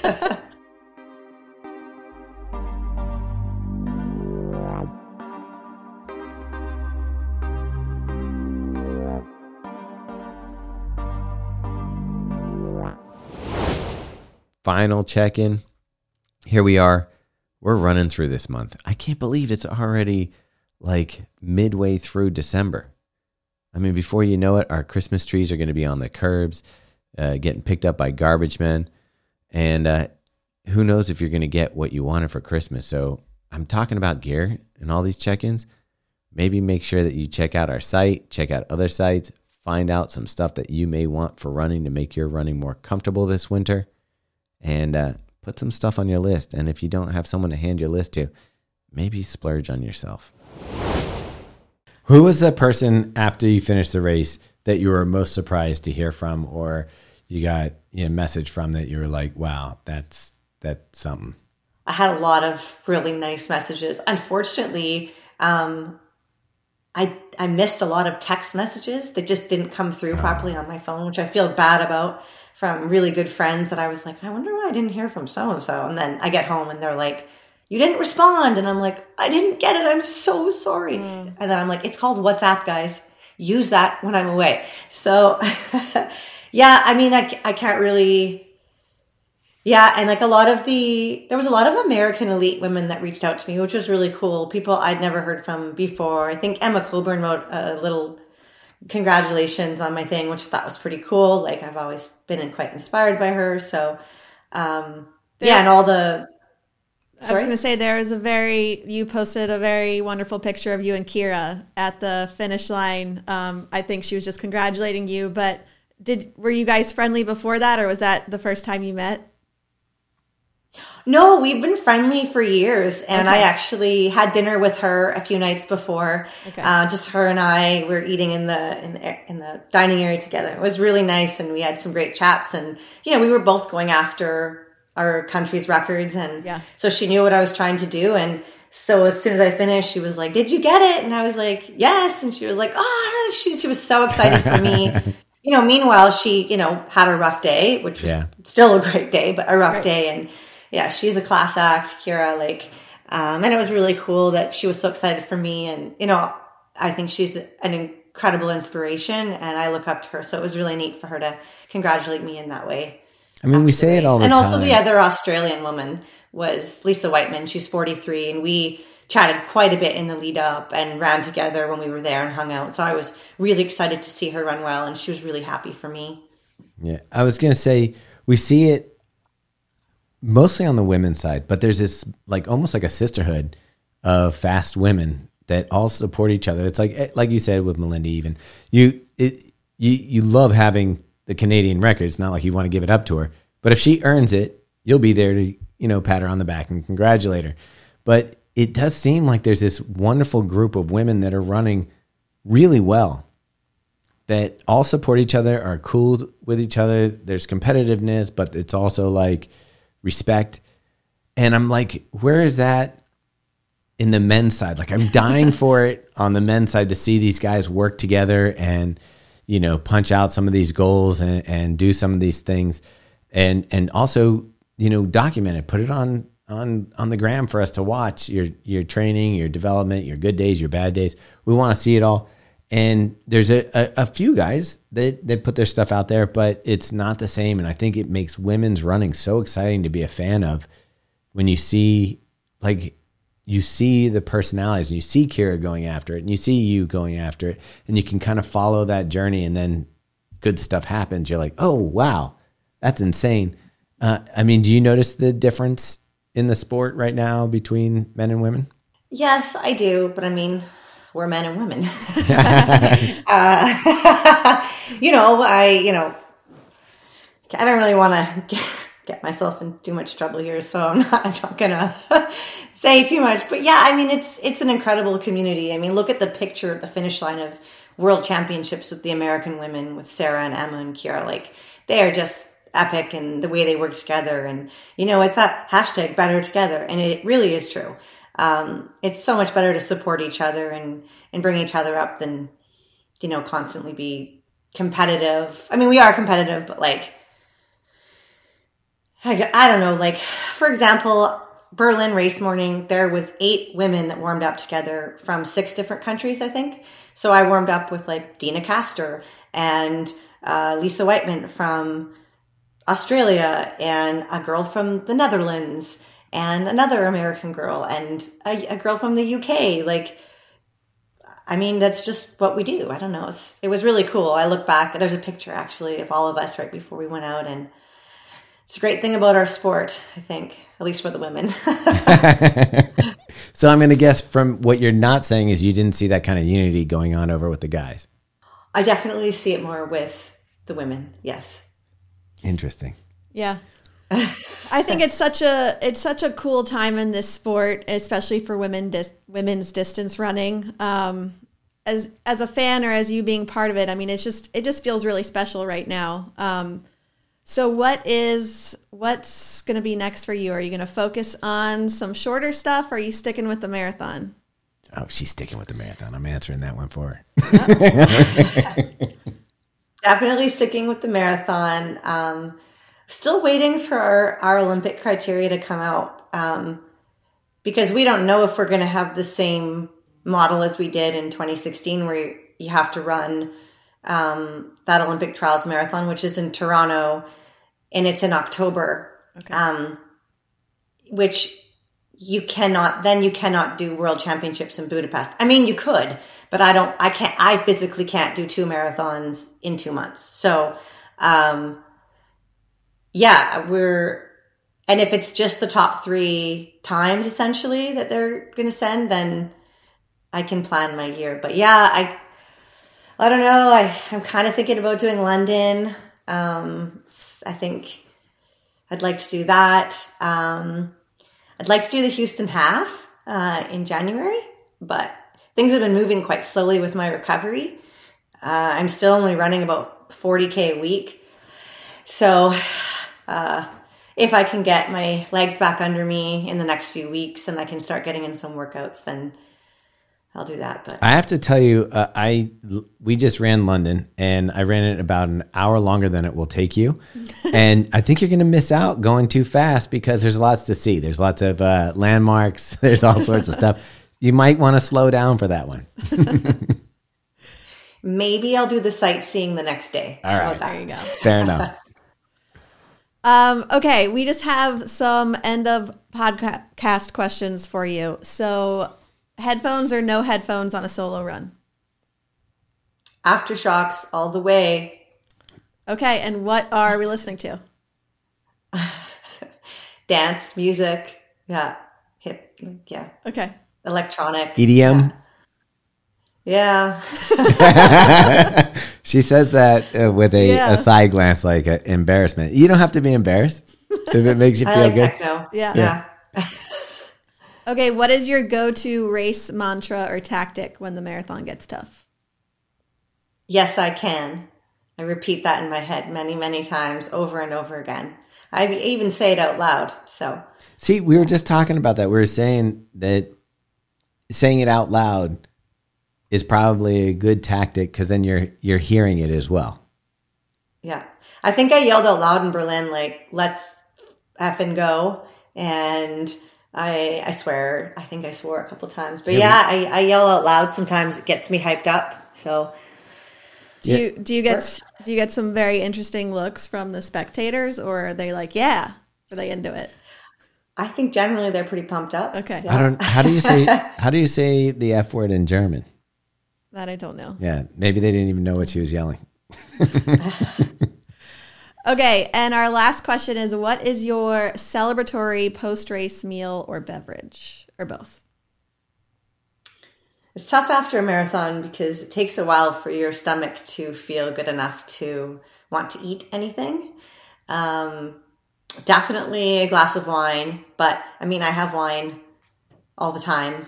I don't know if you saw my tweet to Jonathan Marcus. So, we were just we I, I don't know if it was in regards to your tweet but we were just talking about the that comment and you know maybe it's scientifically true but it's also a horrible way to live your life I, you know, I've done it both ways. I've Yeah. done the I'm not going to drink because I'm going to run faster, and uh, yeah, that I did not run any faster. And not to say not to say when i said horrible way to live your life if if you are non-alcoholic then that's fine too but i'm saying to purposely like restrict yourself based on Yes, you know, and I enjoy wine um, very much. Um, we like to go wine tasting. We like to drink a nice bottle of wine with dinner. Um, so for me, it's I like it. I'm not getting drunk. Um, I know my limits. I am careful, and it's worked well for me. So. Uh, I've done it both ways. For anyone that looked at those tweets, if they were wondering, like, "Oh, she might run faster if she didn't drink," yeah, I've I've done that and it sucks. and I also I'll be honest, like I when I don't do that, it's because I'm like I it's restrict wine. I was restrict, restricting sugar because I thought I needed to do those things in order to be like my best, like fittest self. And all I do is get too thin, and I get neurotic. And so, nope, not for me. I'm gonna eat, you know, chocolate and drink wine, and just make sure I'm doing it in moderation, and it keeps me a little more well rounded. I mean, that sounds like people we'd like to hang out with, chocolate and wine. But the thing is, I think as long as it doesn't interrupt your sleep, like as long as you're not drinking so much that you're having trouble sleeping, that should be the indicator for you if you know you need to change something is is you're going to see those things. But I'm no doctor.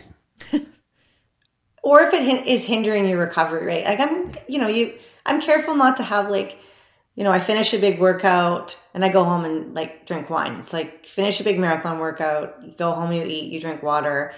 Um I'm more likely going to have wine the next night, not that night. I might maybe have a little glass, but I'm not going to go and have like, you know, ruin the big workout that I did that day. Oh, by that's probably what I'm doing drinking a whole bunch. Not that I haven't done that. I mean, that I'm would getting be hammered on those if I hadn't workout days. I, don't, I don't drink the night before. I before. mean, I have made that mistake, of course, but then you feel uh, pretty shitty the next day. All right, Natasha, thank you so much for coming on and talking to us today. It was great to sort of get to know you a little better. And congrats yeah, on congrats the huge. Congrats again. That's amazing. My voice cracked. I, I think Yeah. got all excited. Thank you very much. It was fun chatting with you guys.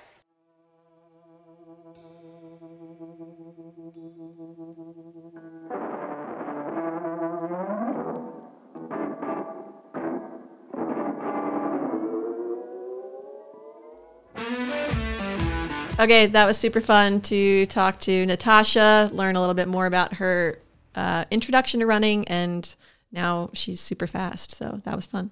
Yeah, Danny's probably going to give me crap about not knowing the geography of Canada now.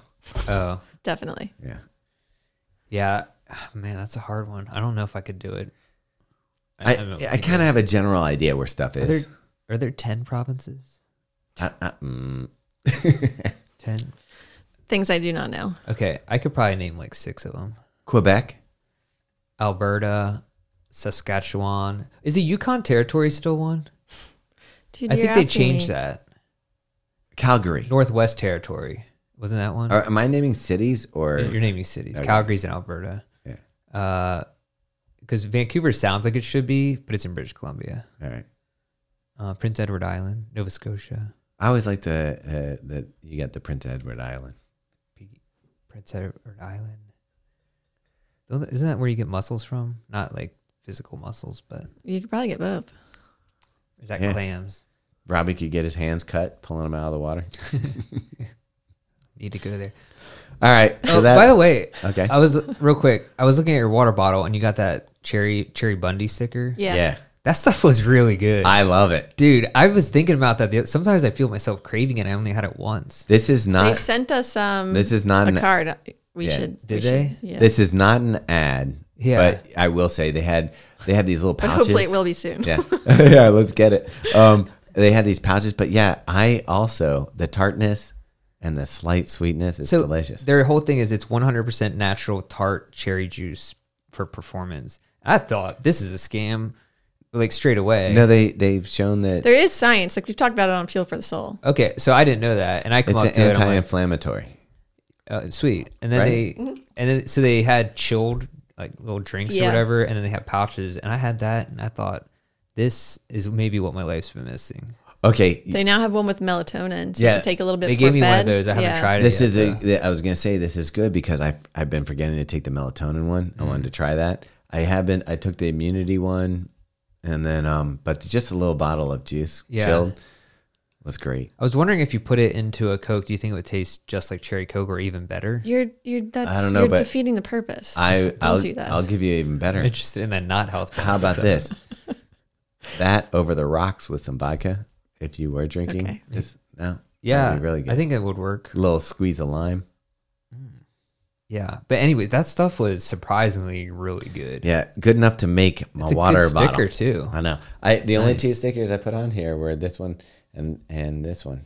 That's it. For those not listening, that's could be because this is a listening part of the podcast. Yeah.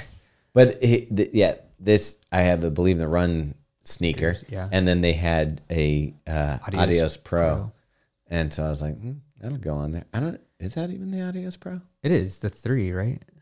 Yeah, but I wore that this morning. It looks like the heel was thicker. Mm. Anyway, all right. So let's wrap this up and uh, enjoy our free commercial Cheribundi. Um, but yeah, uh, see you next week. Oh, Hi, mom. Yeah. Bye bye. Hey, thanks, Brandon, for producing. for producing Yeah, just the podcast. yeah. For Nothing else. producing greatness. Yeah. All right. Okay. All right. Peace out. Bye.